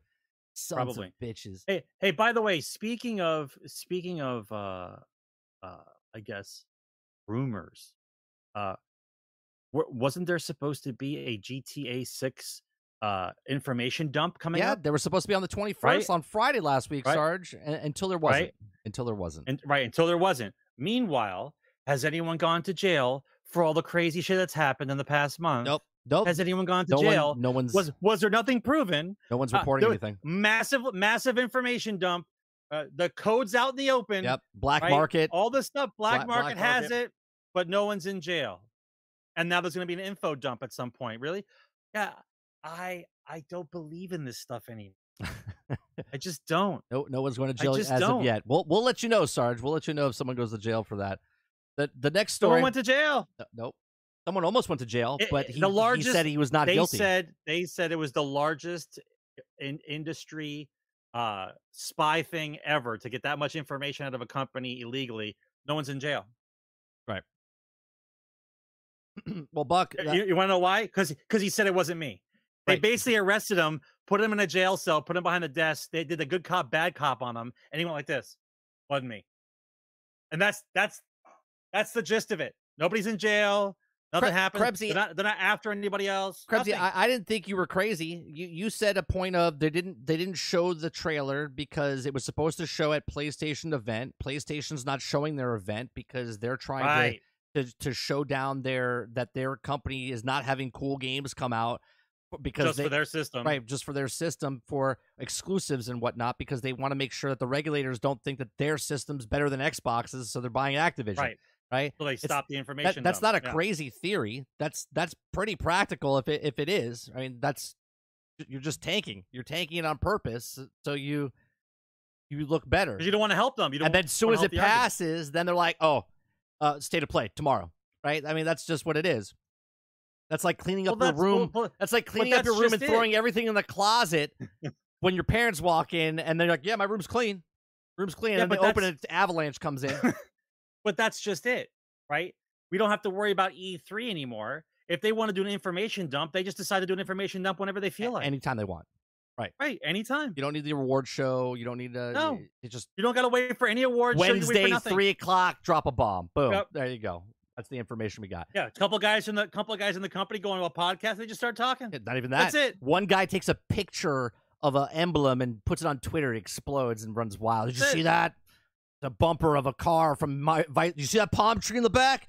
Vice City I confirmed. saw, I saw, I saw a pink squiggle. That's all I saw. I knew it was Vice City. I saw. I I saw that pink squiggle back in Grand Theft Auto Five on a piece of paper in the in the desert when Trevor was uh, picking up that hooker with the ATV. It's the same pink squiggle, uh, uh, no, little squiggle. I, I listen. I add up all the stuff that was supposed to be released when they want when Sony was supposed to do the dump of information for their up and coming games. GTA was supposed to be part of that, and and because they did not want to show and showcase the six games that were going to come out that had nothing to do with any other system except PlayStation, right? They didn't want to put that first and they didn't want to put that up front in the midst of them screaming like little children that they're not going to get their game on their system in five years. Well- okay, they you can't you can't make this stuff up, man. You can't make it up. I, I don't know if this it's is too it's too good. Have we? Con- is, is this confirmed? This is confirmed, guys. Because I know this is not a, an official PlayStation thing, but is this is this confirmed? Because uh, Forspoken is a PlayStation Five exclusive until 2025. Right, Forspoken comes out January 24th of 2023. It'll be exclusive for two years uh, on PlayStation. Now it is coming out for PC, okay, but it's exclusive on console only for PlayStation Five. But but PlayStation's also doing a world tour to make sure Call of Duty doesn't become exclusive for one other console, even though that company is saying it's not going to be exclusive. I don't know if this is, uh, yeah, it, it's for console. Yeah, I, I know it's for PC, but it's still funny. The, the the people's like, you can't do exclusives. Hey, by the way, Forspoken, it's exclusive for two years, right? That's confirmed. Okay. I, I just think it's funny. All right, so, so uh, the next thing I want to talk about, God of War. God of War uh, Ragnarok PlayStation 5 true potential remains untapped due to PlayStation 4's hardware limitations. Now, the sequel to conclude the adventures of Kratos and Norse mythic, uh, we'll, we'll skip that. Gene Parker, journalist of Wal- uh, Washington Post, wrote a preview of God of War Ragnarok and revealed many interesting surface level details about the game. As reported to the journalist, the game is not fully utilizing the full potential of the latest technology of PlayStation 5. And the main reason for that, he claims, is the hidden loading times of the game that were also seen uh, in its predecessor. Now, uh, the latest uh, M2 SSD have enabled devs to provide seamless gaming experience for the fans with the latest of no load screens. Upcoming true next gen games like Dead Space Remake or Silent Hill 2 Remake will opt in for the seamless gaming experience reported by the respective studios. Now, while God of War Ragnarok looks beautiful and performs well in the last gen PlayStation 4, it also look also holding it back from outperforming a pre- uh, predecessor in terms of faster loading times and higher frame rates, while keeping the resolution of the game intact. Uh, it was also resol- also revealed recently that God of War Ragnarok would feature a four graphics mod, including 120 frames per second mode, and the game's length uh, was also reported recently to be 40 hours, including 20 hours of main story and 20 hours of side quests. Undoubtedly, the game seems to be a, a notch in every one aspects compared to its predecessor, whether the about to be beautiful visuals or lengthy gameplay. Look, I played the last God of War. That that game is a fucking masterpiece. Okay, and I don't I don't see God of War Ragnarok being anything lower than that. Now, obviously, it could come out and be the next Cyberpunk or No Man's Sky or Fallout 76, but I highly doubt it based on what the what that studio has done in the past up until they prove me wrong, right? Which I don't oh, I hope they never prove me wrong. I hope this game comes out and it's flawless. Like when I played on the PlayStation 4, I was like this game is amazing.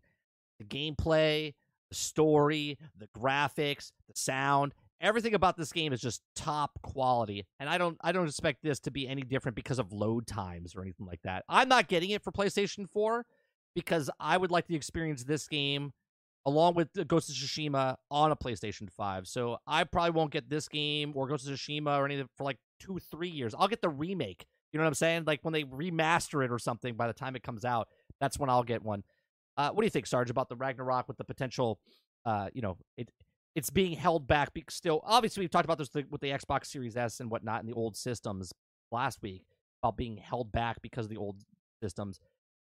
Do you think that this game's going to suffer because of the PlayStation 4? Probably. That's usually how it goes. If it's if it's specked out for the newer system, they have to scale back for the older one. Do you do you not remember the load times for RDR2? and Grand Theft Auto Five. Do you not remember the load times? Oh, the load times waiting for, for the Theft game Auto Five was terrible. It was like waiting, was like waiting for minutes. stuff to load. It was like three and a half right. minutes to to get to load. So if we if we were to go back to that for some strange reason, it Hmm. would not surprise me in the least because you're trying to cross generation these games that don't belong. We'll see. Yeah. Like I you can't complain about load times until you've actually bought the game, put it in, and go, why am I still looking at a load screen five minutes later? Like that kind of shit will come out. I mean, But you can't you can't you start you can't start crying about it before it actually happens. right, Williams, go to, go to the bathroom, cook dinner, right? Like, I, I don't even need to see an article, Krebsy, because I'm not I'm not countering the point of I, I don't think it's going to affect the game in any way, shape, or form. I think the game is made for PlayStation 4 and also for next gen. The next gen stuff's going to tap into the uh, uh, the dual sense uh, controls that, that are on PlayStation 5. Obviously, the visuals are going to be more again a, a, a company that works on one game for one system can do a lot more than a company that's doing eight ports across the board, right? You know what I mean? I mean, Yes. it, it, it's just it's logically Yes. they're spending more time with performance and the graphics and all the stuff because they don't have to port it out to four or five different systems. So everything that Sony's made first party title has always been solid. Even I mean, even their shitty like when I say shitty compared to like a God of War or Ghost of Tsushima, like I I can't even first party titles bad. There isn't one because even the downer grade ones, I should say, is still gorgeous looking and they run fantastic. You know, so I I don't I don't need a counterpoint to telling me why uh this article is wrong because I don't agree with this article. I I I am the counterpoint. My counterpoint is that I don't think it's going to affect the game in whatsoever. I think this game, because of God of War One, is going to sell more copies than the last one. Okay, uh, not only more copies on the PlayStation Five alone, because I think it sold five million copies the first month, and then eight million copies in, within the within like three months. I think it'll sell more than that on the PlayStation Five for God of War Two. On top of that, it'll sell just as many on the PlayStation Four. So I, I, I think total it'll sell like 8 million, 9 million copies when it comes out between both systems. Yeah, but Days has to Gone had a pretty shitty launch, but it was still a, a, a decent game. Right? Yeah, but Days Gone was one of those types of games that fell into that um that media trap, right? The media kept portraying it as a substandard game. But after the first, I think it was 3 months or 6 months was out, it sold really well, but then they focused on the fact that it didn't sell as well as they wanted, right? So it kept it kept this like this black cloud over it like it didn't do well when it actually did it did well Yeah. it just didn't do it it basically didn't make all the money but it did sell well Yeah. right that's basically what had happened All right, next one. We got Fallout 4 is getting a free upgrade for PlayStation 5, Xbox Series X, and S on P- and PC. The current gen update will include a performance mode for higher frame rates. Uh, this this will excite you, Sarge. According to the blog post, the official Fallout website Uh, free update will include a performance mode featuring high frame rates, quality feature of 4K resolution gameplay, bug fixes, and even boss creation club content. Fallout 4 is enhanced on Xbox One X, uh, X last generation, which enabled the uh, the game to run at 4K 30 frames per second, and the Xbox Series XS is enabled to run the game with uh, a FPS boost setting ena- enabled. But while it increases the frame rate to 60 frames per second, it also reportedly drops the resolution to 10 uh, 1080p. Um, in hopes that the upcoming update will make it possible to play the game in both resolution and frame rate enhanced rather than just one or the other. Also announced on the 25th anniversary bundle of Fallout 76, including the Vault Boy portrait, uh, shooting targets uh, suite, and Lincoln repeater level actions. Uh, so there you go. Uh, is this going to bring you back, Sarge? Are you gonna Are you gonna pop Fallout 4 back in and play it at 4K at I 60 frames Fallout per second? I play Fallout 4 about twice a year. I start playing it up again. And I go through the I go through the game. It doesn't just like I do Skyrim every once in a while. I go through it and I, I go play it again. What what makes me laugh, right? What makes me laugh is they say bug fixes. Okay. Now what you have to understand is like Bethesda didn't give a shit about their bug fixes for that game at all. The mods, okay, because because the it. mods yeah, the mods fixed had it. a had an unofficial had an unofficial patch made for that game that fixed I think it was like 75 to 80 percent of all the broken quest glitches, the fact that you couldn't get the high end merchants into the town, all kinds of things that were fixed. But here's the rub. If you downloaded the unofficial patch, even though it came from the mod center inside the actual game, okay, you couldn't you you could no longer get achievements in the game. Right. We fixed we fixed your game, but because we fixed your game with our patches, I'm not allowed to get achievements now because you used a patch that wasn't qualified by Bethesda. Meanwhile, Bethesda didn't give a shit about fixing those things at all. So I'll only get excited if I see the patch notes, if I see the patch notes of what they decided to fix after, I'm sorry, five years. What? How? When did the game come out? The game came out Right? in When did- uh, when did when Eight did Fall- years? When did it come out? It, it came out in 2000, Okay, 2015. You show me the list. 2015. You sh- you show me the list of bug fixes that's going to come out for this free update, and I'll tell you if I get excited or not. Let's see. Release date 2015, November 10th, 2015. So we're, we're talking seven years right now. Yeah, uh, exactly. Seven years. So excited? No. I'm more excited. I send thank you cards to the modders. I send them. I send them actual thank you cards because of fixing the game because I got tired of the game breaking, and so they fixed it. Right. So after eight years, I, well, well, let's figure it out, Mike. I guess some people might not be working on Starfield if they have time to fix Fallout 4. Let's put it that way. Right. Well, Right? We we, If- alre- we already read the article. guys- we already read the article that there's a whole group with a roadmap what they're going to fix with Starfield when the game comes out. The modders.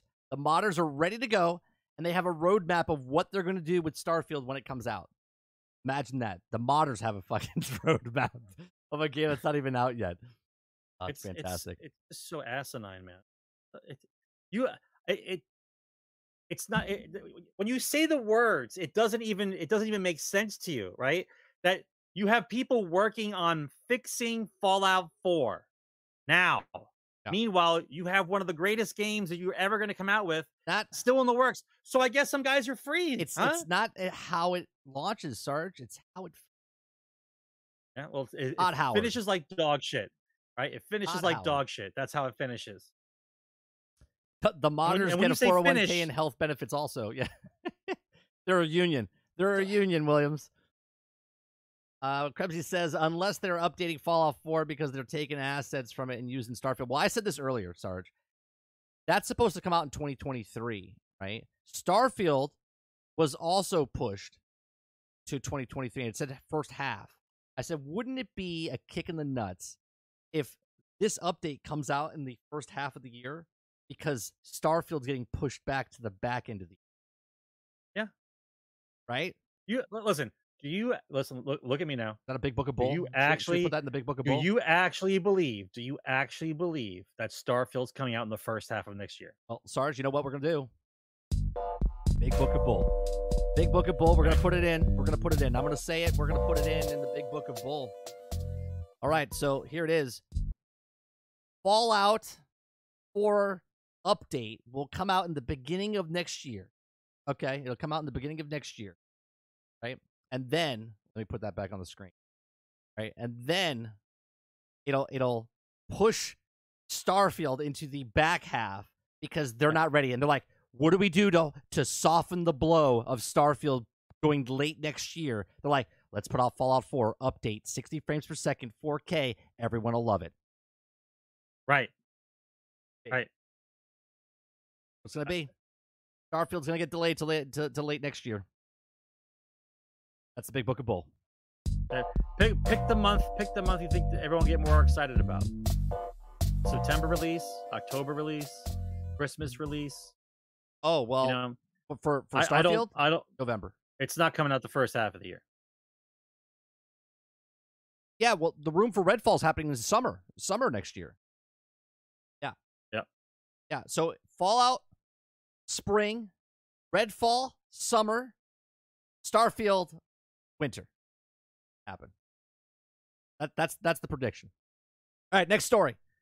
Nvidia wor- and what was go ahead, Sarge. I'll go with that. Bethesda likes November, yeah. So Nvidia working on holographic VR display technology. Graphic card uh, manufacturer Nvidia applies for patent for holographic technology design to be used in displays and headset. Technology company most known for the graphics cards, Nvidia, has applied for a patent for a new type of holographic VR display, and the patent application seems to involve the display is placed on the head-mounted gear and would work as a virtual reality headset. Nvidia's intentions are not to display the patent application and it's only a technical explana- explanation of the potential technology, but this could prove to be one of the first gaming focused holographic VR headsets on the market. I hope they don't get the graphic designer that did the, the menu system on, on Gotham Knights to do the headset display because that would be horrific if they got that guy to do it, right? Or the person. To. Uh, we're going to move on from that real fast. The next one, Sarge, this is the one that you wanted to talk about. Chip transfers over 1 million gigabytes worth of data per second a team of researchers make a huge breakthrough designing a computer chip capable of transferring a totality of the internet traffic in one second. Okay.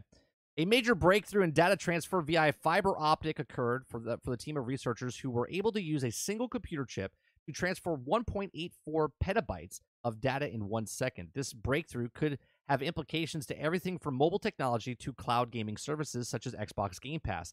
This amounts to roughly twice the amount of data that the internet traffic produces, or 230 million photo downloads per second. Uh, services like Xbox Game Pass use data transfers to allow gamer to play video games on a service via the internet. So, man, I'm glad that thing like this came out. Make my point more. A technology universe of Denmark, working alongside researchers from Sweden and Japan, implemented a, a photonic chip technology.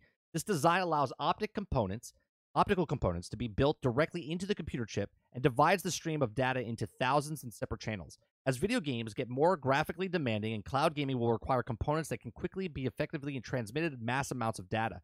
For example, it was recently announced that Xbox Game Pass will be available on the MetaQuest 2. If virtual reality cloud gaming becomes popular in the future, massive amounts of data will be needed to fluid experience AI cloud gaming. Now, while the data transfer rates currently exceed the 10.66 petabytes per second, the uh, beauty of, of this discovery allows the extreme transfer speed. You're, you are correct, Sarge, because it's only doing 1.9 and the internet's at 10.66 petabytes, right? And they're only doing almost 2 petabytes, but exponentially faster. They'll get there, right? So, discovering allowed the high speed data transfer technology to reach more mobile markets. Uh, Jorgensen also hopes that shrinking the technology down to sil- silicon level, making it accept- uh, uh, applicable to host technology devices like upcoming Razer's Edge, rely on cloud gaming to give aim, uh, gamers access to entire libraries in their pocket, and will need the ability to quickly transfer data games that evolve. So, we we literally just had a conversation about this in my stream the other day. People were, were worried about that cloud gaming is not going to make it. It's going to it's going to take like seven years. I said no. What we've done in like Nope. a thousand years, okay, the, the technology we've done in a thousand years, we've done the exact same stretch in like one month. Right? It's like exponentially faster. Our phones, uh, are a thousand times more powerful than what set the rockets up to the moon. Okay, so from 1960 to to now, okay, we we have NASA in our pocket, okay, that sent off a rocket to the moon, okay, and as the years progress, it gets faster, faster because more people are literally working on things, which makes it faster. The technology moves faster. So I would say, if this is true, and they the by the time they make this, we're talking three years where Xbox will go into a great great segue here, which I didn't didn't plan, but I'm going to look at the story here, which would go perfect with Phil Spencer's uh, right here with the uh, head of Phil Spencer says Keystone streaming device is years away. Now, Sarge, before I go to this story, what do you think about the the chipset that does almost two terabytes of peta petabytes uh, that can be transferred within seconds? Well, I I, I want to make sure I read the article again myself. But I heard something about you said light. That's what I mentioned before. that if it's a light type of thing as, as opposed to electricity type of transfer, uh, and then this solves the problem for cloud gaming. I mean, if this if this chip were to come out and then next year uh, Stadia would have come out, Stadia would have been a billion dollar industry. You know Right, what I mean? right. Like it just came out too too early. Now they have the solution for cloud gaming. Right, the, the, the data transfer isn't fast enough, and now you have this. Right now, you have now my someone. question here's now here's my question. Give it 18 months from now. What's my unlimited plan look like? Right. Huh? What's my unlimited plan look Uh, like in 18 months? we have a new plan for you, Sarge. We just got it in, uh, where you can get three petabytes of information per month. It's going to cost you four hundred dollars, uh, uh, four hundred dollars a month for your data plan. It's unlimited, Uh, but it's four is- petabytes of, of data. but this is why I say the fact that they say that the stuff that's flying in the air is limited. Oh, we just can't do it. Like I don't I I don't believe that kind of talk. Ultimate, we know unlimited, unlimited pro plan. That's right. Yeah. They as soon as they as soon as they find themselves in a technological cul-de-sac, right? Where they know they can't make any more money, like we just can't make any more money. This, this is all the money we're going to make. They go, "Oh no, we got to make more money." And Yeah. some guy comes out of the closet and says, "Ah, I could download the internet in 2 seconds." Like, "Oh, I guess we I guess we're moving forward again then, huh?" Yeah. What a surprise. When you guys when you guys can't milk the market for any more money, somehow there's always a breakthrough to push things along. It's fascinating. It, I, Fascinating. I, I think it's funny because I read this earlier. Uh, so head, Phil Spencer says the Keystone streaming device is years away. Now, now, uh, I said years ago that the Series X, when they first announced the Series Xboxes, I said a series is more than two. A pair Yep. is two. Right? A series is so they're working on another console or a device. And I said years ago that they're working on some sort of dongle, whatever. It's official that it, they are working on one called the Keystone. We know about that. And he says it's it's, it's years. Keith Stone. Okay, it's Oh, Keith, smooth. Keith Stone so smooth, right? So he says the official name of it's been codenamed Keystone. That the name first leaked, uh, and it's also discovered the internal Xbox list right now. Codenames previous consoles. Now, the, the Keith Stone, Keystone, learning anything about the probably uh, going forward. Keystone is, was something where a prototype, and they said they they put it on the shelf. Literally, they put it on the shelf, like above Phil Spencer's desk. Right? It's behind him, uh, because they're they're focusing on other things right now. Because Samsung TVs that they just got, where the cloud gaming is going directly to the television set. So Samsung, which I looked it up earlier today, Sarge, is the number one between LG and Samsung. They are fifty percent of the television market. Okay, but Samsung by itself is number one. LG is number three. Number two is Sony. Okay, so obviously Xbox partnered up with the number one, which is Samsung. Okay, and obviously. Rebsy brought it up earlier. Said, "Well, maybe they, they have contracts with Samsung, and they maybe they can't get it out now, so maybe they're stuck with it." And I said, "Perhaps, maybe that's what it is." But at the same time, they they also could be all right. Let's let's do this and and as a as a testing ground of what's happening on the Samsung, and then if it works out with the cloud gaming on us on the the largest market, which is thirty percent, I think, of the market. They're like thirty. Then with LG, they're fifty percent of the market. So if they do a testing with Samsung, then two years down the road, if it's years away, boom, now you have the cloud gaming uh, box that comes into play. And if this technology, the chip that we just talked about, I mean, 18 months from now, 24 months from now, if it's doing almost two tera, two petabytes of information per second now, who knows what it can do in the future? And then all of a sudden, we have XCloud positioned right at the top, okay? Because someone's got to buy this technology, Sarge, right? So Xbox has got a lot of money burning Well, the, well the, the military will first well, of course. because Skynet, okay, because of actual Skynet. As we're we're eh, listen, I only say this as a joke, but where it's not a joke. If anyone's been following the Boston, the the Boston Aerodynamics guys, the the the MIT guys, the robots that they're making, and now this other company has the AI chips and how computers are learning much faster, and they're trying to put a neural net together where the, the, the computer neural net is, is, is as complex as the human brain, and then you have Boston Dynamics over here making robots. We are we are literally five years away from Skynet, like the actual Skynet. or or less. Okay, like actual Sky. We already have drones with guns on them. I mean, we already have the beginnings of the hunter killer. Did anybody watch the other? Did anybody watch that? I uh, It wasn't the last Terminator with the with, with the females, but the one prior to that one, where they're actually at Skynet and you actually see the drones flying around, no, like the the stage one drones. Like we're we're there. We're we're there. I don't know. I don't know if you guys are keeping score, right? I mean, But we are there. I mean, I, I'll take the Terminator, but got to do my lawn. He's got to push the lawnmower around, right? That's that's what I want him for. Yeah, for the first six months, he's gonna push. He's gonna Yeah, push and then, the lawnmower. and then he'll take over After the that- lawnmower. Yeah. yeah, after that, As he's mowing the lawn, he's doing uh, he's doing perimeter control and knows where to, where exactly to to stage everything, right? Uh, so the next story I want to talk about is uh, Microsoft's gaming division reports its best quarter one ever quarterly revenue. Uh, so no F- surprise. Phil Spencer says that the uh, quarter one record quarterly revenue, Microsoft released a quarterly earnings report Tuesday, October 25th. The company's 2023 fiscal year began on July 1st and ended on the 1st, ending on September 30th. So, a note of independent analysts, uh, Deming, uh, uh, I'm sorry, Dom's playing.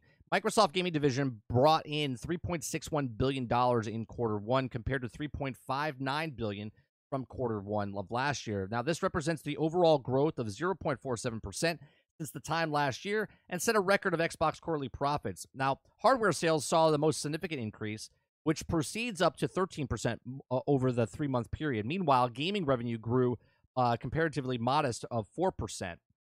Uh, this last quarter was not without hiccups, though. However, despite the steadily growth of popularity of Xbox Game Pass subscription service, the revenue, uh, the revenue from the Xbox content services still fell by about three percent. Microsoft attributes this the decline to lack of engagement with the first and third party properties and higher monetization. However, the company did not indicate how it intended to address these issues.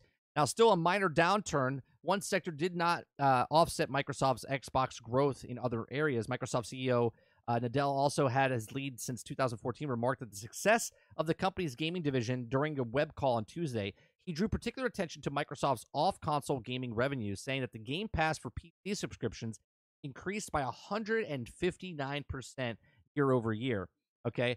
We're transforming how games are distributed, played, and viewed. And he also notingly said that over 20 million people have streamed games over the subscription service so far. He also went on to say that, let me go bring up this other article. Uh, this other article. Microsoft reveals that almost half of the Series S owners are new to Xbox. Now, we don't know what that number is, Sarge. So, say 20 million people bought an Xbox Series S.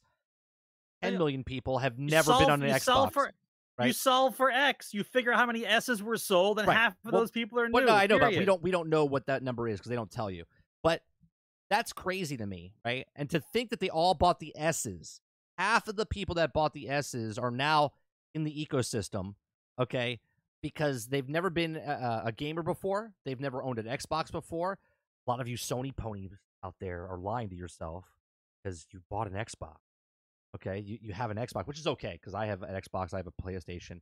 But those those hardcore gamers that only say only PlayStation secretly they bought themselves a an Xbox Series S and it's somewhere in their house right now. Right? They're hiding it from their from the rest of their family and friends when they come over. They they pull it off and they're like they're playing Game Pass, right? And then they when they come back over, they put little tarp over it and they didn't play and they go back. "Oh, I'm playing God of War. Uh, they're not they're not actually not playing uh, anything on the Xbox, but fifty percent that's huge. That's a huge thing. I mean, obviously, if they only sold five, two point five people are, are, are new Xbox owners, but that they have the they had the number one selling or the best selling, I should say, console, which is the Xbox Series S. So let's I'm I'm, I'm assuming they sold a couple of million copies and consoles of that, and it doesn't really matter if they sell the console because they just want to sell. Right, Game Pass is what it is. So it's interesting. It's interesting with the with the S as outselling other systems uh, month over month for the last couple months, and on top of that, those people have never ever been on an Xbox before. That that to me is more intriguing than anything else. That the S is a uh, parasite. I mean, sure, But if you're looking at it from a I, I'm gonna, I'm I'm gonna pull myself back from this. I'm a gamer. Okay, I love games, and I don't like systems that hold back gaming. But as a business of Microsoft, they're in it to make money, right? And yes, they could sell they could sell a small margin uh, of gamers the five hundred dollar system, but they could sell a hell of a lot more if it was three hundred dollars. And this is where my dongle comes into effect. If they could sell that baby for ninety nine dollars, okay, where it's just a Game Pass thing like a S, and cloud streaming coming from the thing, and you're just paying your monthly fee, and then Xbox is raising the price. That's a win, win, win, win because people that didn't even like the Fire Stick or the uh, Chrome, uh, Google Chrome, they were literally buying it and giving it out as stocking stuffers years ago when it when it first came out. They're like, oh yeah, I paid I paid fifty bucks for the sixty bucks. You could watch uh, internet TV and stuff on it, right? People were like, I, I, don't even know how to use this. All you have to do is plug it in, follow the steps on your instructions, and, and, and you have internet on your on your you know you watch Amazon Prime, Hulu, whatever. And that's because the price point. I'm telling you, if they can get that price point down to below a hundred, Microsoft is going to be like, they're just not even a competition anymore. PlayStation is going to be like, how do we make a dongle? Because they're going to need it. They're going to need it. They're going to implement it on their Sony televisions. They have to do something because this this is uh this is exponentially going to get out of control real fast as soon as that comes out. As soon as that comes out, they're gonna blow your mind. It's gonna be like the Apple event when they brought the iPod out for the first time. Everyone's like, "Oh my god, the phone with the screen and the internet's on it." This is gonna be a less than a hundred dollar console on any television, any place, That anywhere. streams that streams unlimited. That streams unli- unlimited. unlimited. Right, right. So we'll see what happens. They have it on their TVs. Sony TVs run Android TV. Yeah, yeah. No, they, they, now Williams they had it, but before smart TVs, they were just selling the sticks so you could make your TV into a smart TV. Right. That's the that's the situation we're in now. It's a smart television, and Xbox is already trying to get it into browsers. They're already trying to make an app to get it on the TVs. They're already trying to do as many things as possible. But if they could get it where $99 you can make any television set and you're like well i'm going to my mom's house or i'm going to my friend's house i'm going on vacation you unplug it go to show up to your b&b you plug it into the hotel you log in and you, and you have the exact same internet or whatever it is right? Cloud gaming because you don't need a good connection. Just the, the cloud is just pumping it to you with that with that new chip with two two petabytes of information coming to your system. You know what i mean? Right. I, I know i'm i know i'm major speculation here, but that's where we're moving to. That's where they want to move it to. So, Right. I don't I don't sell products. I sell service. right, that's it. I don't print anything. I don't press anything. I don't make anything. I just stream a program to your television. Right. That's it. So, It's go ahead. Go ahead, finish up. no, no, no. That's it. I'm just continuing on with with another story from Microsoft here. Xbox rolls out of controllers for mobile devices. Gee, why are they doing that? What's a, what a surprise. Right? Design Xbox released new controllers for Android, iOS, iPad users with wish to have a better gaming experience using Xbox Cloud Gaming. Right? So look, look at all the, the, the assortment of stuff you can have. So now you can get these all these different peripherals that you could use for your for your uh, controller, right? You can get the pieces that attach to your Android device, your iPhone, your iPad, right? Cha-ching, cha-ching, cha-ching, Xbox Game Pass everywhere you are. That's that's what it is, right? They're they're dominating where you can play, what you can do with it, and they're just waiting for the technology to catch up. And the reason Yeah. for this is if they can dish it out to everyone, everyone's testing it, they know what's happening, what lag is happening, what devices they're using, and they, they make changes, and all of a sudden it goes directly up. This is like Tesla. Tesla's not making cars, they're making personalized mapping tools so they can map out the entire country or world because each one of those cars is literally A Google car. Yeah, right. Is is a, is a Google car. Okay, taking taking uh, data as it drives. That's what they need you for. So they're like, all right, we'll just make the app, put it out there, xCloud Gaming. They could put all these people, and the more people that play it, the more information they get, the better it gets over time. Yada yada. It's like a broken record. I just keep saying it, but that's that's what it is. Uh, I actually, I, I think I might pick that up because I, I hate playing I, in the car. I, I bring my controller with me, right? But I, I might buy one of those connect to the uh, the actual cell phone. Uh, we won't talk about that. Uh, let's see. Gotham may have removed the note. Oh, actually, we, we will talk about this. So Gotham Knights gets rid of Denuvo. Denuvo? Denuvo.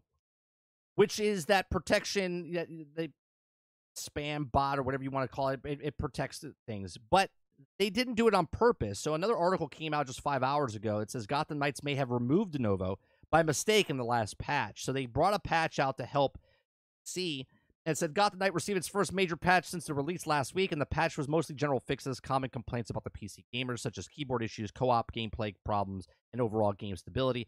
The console patch is planned for later this week. Now, WB Montreal said the future patches will address the performance problems in both PC and consoles, which have been the main criticism of Gotham Knights. Now, PC Gamer noted that Denuvo was removed from Gotham Knights on PC with today's patch, and the anti piracy software is extremely unpopular as it is known universally degraded game performance. Now, although typically kept in game files for months or even years, there are instances of games removing Denuvo after the first week, as the typically how long it takes for hackers to crack the game files these days. Now, however, it seems that Denuvo remove, uh, removal might have been a mistake. So SteamDB notes that Reddit that despite having been removed earlier today, Denuvo is already back in Gotham Knights as expected. Players aren't too happy about it and being re- restored but some are noting that the brief existence of it, free version of the game, will make it even easier for the PC gamers to pirate. Playing the pirated game means no updates, which might be a sticking point for those players looking to get the Gotham Knights, as Warner Brothers said performance is an issue. So there you go. Uh, so that's just a little information there. Uh, Midnight Suns. Midnight Suns confirms four DLC characters for a season pass. So they are coming out with the season pass there for Midnight Suns. Uh, the characters so far, these superheroes include Blade, Captain America, Captain Marvel, Doctor Strange. I'm sorry. Uh, it says Midnight Sun's current features roster of 11 superheroes. And those 11 superheroes are Blade, Captain America, Captain Marvel, Doctor Strange, Ghost Rider, Iron Man, Magik, Nico, uh, Scarlet Witch, Spider Man, and Wolverine. Plus one as yet unannounced character. And that list of characters from Marvel's biggest series include Avengers, Runaways, X Men, yet there's also room for more. Uh, so the the four season people that they're bringing in is Deadpool, Morbius, Storm, and Venom. So those four characters will be coming into Midnight Suns. I'm still debating, Sarge, if I should get this game or not. I don't know if I'm going to like it or not. The card system kind of pull like turns me off about it. The the actual uh gameplay looks a little too Some, slow. Somebody's gonna play it, bro. Well, There's I, no reason for you to buy no, it. I know. Someone's gonna play I know. It. I'm gonna. I'm gonna. I'm not gonna buy it day one. I'm gonna watch and see if I if I like it. And if I do, then I'll pick it up. But I I, I don't. I just don't know if I'm gonna if I'm gonna like it. So I'm gonna wait. I'm gonna be a, I'm gonna be a, a spectator, not a not a not a content creator on it. Uh, Paragon is getting revived as Paragon Overprime, but it's not developed by Epic Games. Epic is giving Paragon assets to the trademark to South Korea studio Netmarble. There you go. Cha-ching, microtransactions galore in that game. So say goodbye to that. Breaking WB Discovery has appointed James Gunn and Peter Safran as the co-CEOs of DC Studios. So DC Studios, you said you saw Black Adam. I don't want any spoilers or anything. I'm going to wait for it to come out later. Did you like it? Yes or no? Yeah. Yeah. Is it? Someone yep. said it reminds them of a Transformers film. Is that is that pretty good? Like as far as like the, yes. the action and stuff. Okay. So yes, based on what they're doing here, James Gunn. I haven't watched it yet. I'll probably watch it in the next two weeks because I'm going. I'm going on vacation uh, uh, for a weekend uh, Peacemaker was a really good show. Everyone says go watch Peacemaker. James Gunn did Peacemaker with uh, uh, John Cena. He did Guardians of the Galaxy. He's done. He says he's never going to work for Marvel again. Guardians of the Galaxy three is the is the last thing he made for them, and now he's now the CEO of DC. So basically, he's Kevin Feige, one of the people that's Kevin Feige for DC. What you watch, Sarge, for this newest movie? Do you see a a big plan for where they're going for the future of DC to make it like Marvel?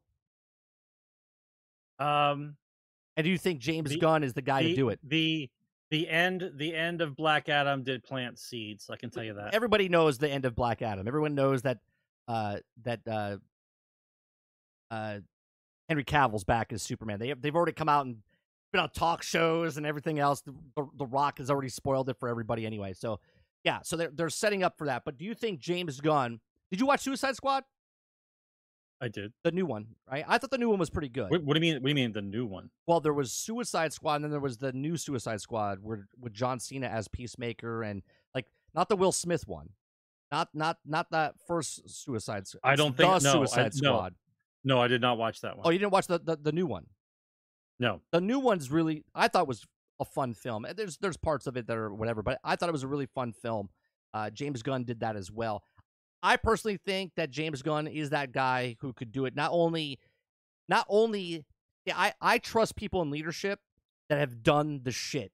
Kevin Feige's never directed stuff, right? He produced stuff and now he's putting his name on shit. Where James Gunn, he's directed and wrote stuff, and now he's being put in charge of stuff to make actual content. And I believe you can follow a guy like that much better because you have the respect of him because he knows the directors that he hires for the projects going forward. You know he knows what he's talking about. You know he's been in the trenches and he's he's done what you've done, so he can understand what you're doing. Besides a producer, producers are different than directors that become producers, right? Especially like CEOs. So I think this is a good move on DC's part that they're making this, and hopefully, again, I haven't seen Black Adam, and obviously, even if it, even if I did, James Gunn didn't have anything to do with it. But I think the new mentality of what they did with the new Batman film, what they're doing with um, the new Aquaman film, that they're, they're scrapping a bunch of stuff, doing reshoots, they're listening to the fans. We'll see what happens with Flash. But I think overall, I think James Gunn. So you're talking the next two years before we see like the uh the uh the James Gunn universe, right? So Hmm. let me know what you guys think, chat. I, I think I think he's pretty good. Uh, Ezra Ezra might be going to jail, so Flash it might be done. He might. He well, they're already talking about recasting him. I think they should have done it uh, instantaneously uh, because I think him being in this movie is going to hurt financially uh, for them. Uh, another thing I want to show you real quick, Sarge. This is I got to make sure the volume's down because I don't want to get copyright claim. Talking about robots and talking about a bunch of stuff, they literally created a Buzz Lightyear robotic toy.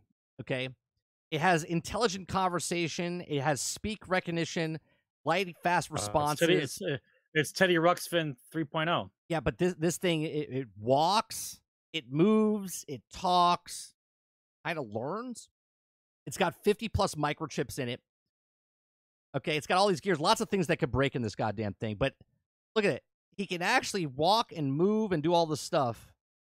Now, I don't know what the price tag is on this, but goddamn, is this can you imagine when we were kids, Sarge? 500 $500. Can you imagine having this toy and having the great epic battle with your toys actually moving on the floor like toy soldiers? You know what I mean? Like that that would be That's what that's what this is. Yeah. That's what this is. you could control him by your phone, right? He does a 200 plus sounds and action programs. Okay, share you could share the actions with it over on online. Mobile app controls via Bluetooth. Okay, so I don't know. I just looked at this and I, I was like, this is this is pretty amazing, man. Like toys, like this is a cool toy, right? Come on, but the price point doesn't make this a cool toy because I'm pretty sure. I mean, how much was the Optimus Prime? Optimus Prime was like 700 bucks, wasn't it? The one that transformed yeah, by and, itself. and that and, and that one all it did was transform by itself. It didn't do the rest of this. This got to be this. This is for rich kids, bro. This is this is for rich daddies uh, and rich kids. like it's That's got, what it, this is it for. comes This, with the this has got to be. This changeable, got to be. It, changeable hands. look at him, faces. dude. It- look at this. Look at it, man. It's it's basically toy soldiers. I'm sorry, was that steam? It is. Steam is coming out of his jetpack. Right? Little steam is coming out of his jetpack. You gotta put you gotta add like water or something in there? Like what the hell? And it comes with a stand. Space Ranger stand, hands-free poses powered through cable, right? Like he sits on your desk and stuff. Uh I'm a geek at heart, man. And and Buzz Lightyear, when I when I watched Toy Story when I was in high school, this was my favorite movie. Right? I don't This is like the new Cabbage Patch doll. I don't This is the new Cabbage. This I don't is the like new Cabbage Chris, Patch doll. I don't I'm like telling the, you. I don't like the Chris Evans Buzz Lightyear. I, I'm a Tim Allen Buzz Lightyear, but goddamn, this is this is a cool toy. Okay, I I this is this is a badass toy. So there you go. I just wanted to bring This that is- up and show you guys. Got to be like eight hundred dollars, bro. I- I don't- I gotta don't- be I don't know thousand dollar toy. This is the this is probably the first thousand dollar toy, bro.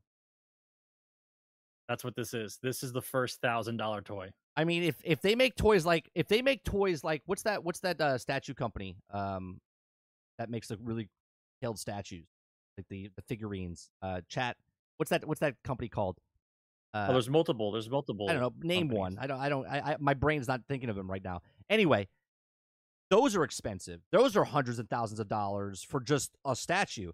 If this is the same price as those with the detail of this, this is this is the new statue, right? If your statues can start interacting with stuff, sideshow. Thank you, thank you, uh, T. Uh, yeah, like that would be amazing. Uh, time to sell an organ. Yeah, you, you have two kidneys. You could you could get rid of one, right? You could get rid of one. So I thought that was cool. I drink a lot. I can't get rid of one. so I uh, need them both. we, well, I think that's it. I think we got pretty much all the stories. Uh, yeah, we got we, we got pretty much all the stories that we wanted to get to today.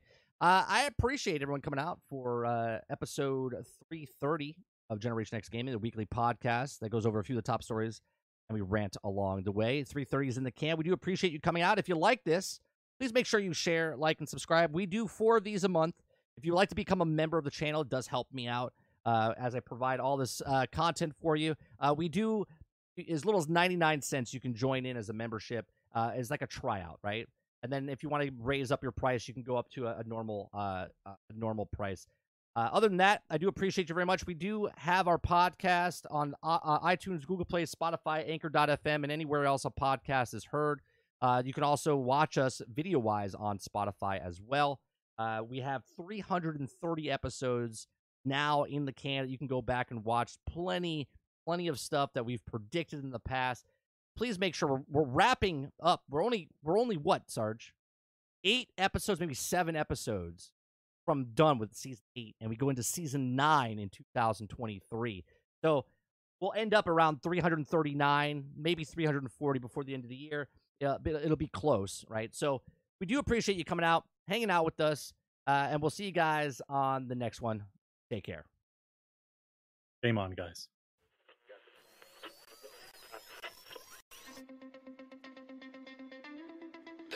Brothers and gamers that have been playing games since the early 1980s. Combined, they have over 65 years experience. Join them each week as they discuss and rant about gaming and entertainment news. This is Yeah, go over to that new channel and sub 30 NSG. We're trying to get to a thousand subscribers over there. That'll do. Thanks, Krebsy. Appreciate that.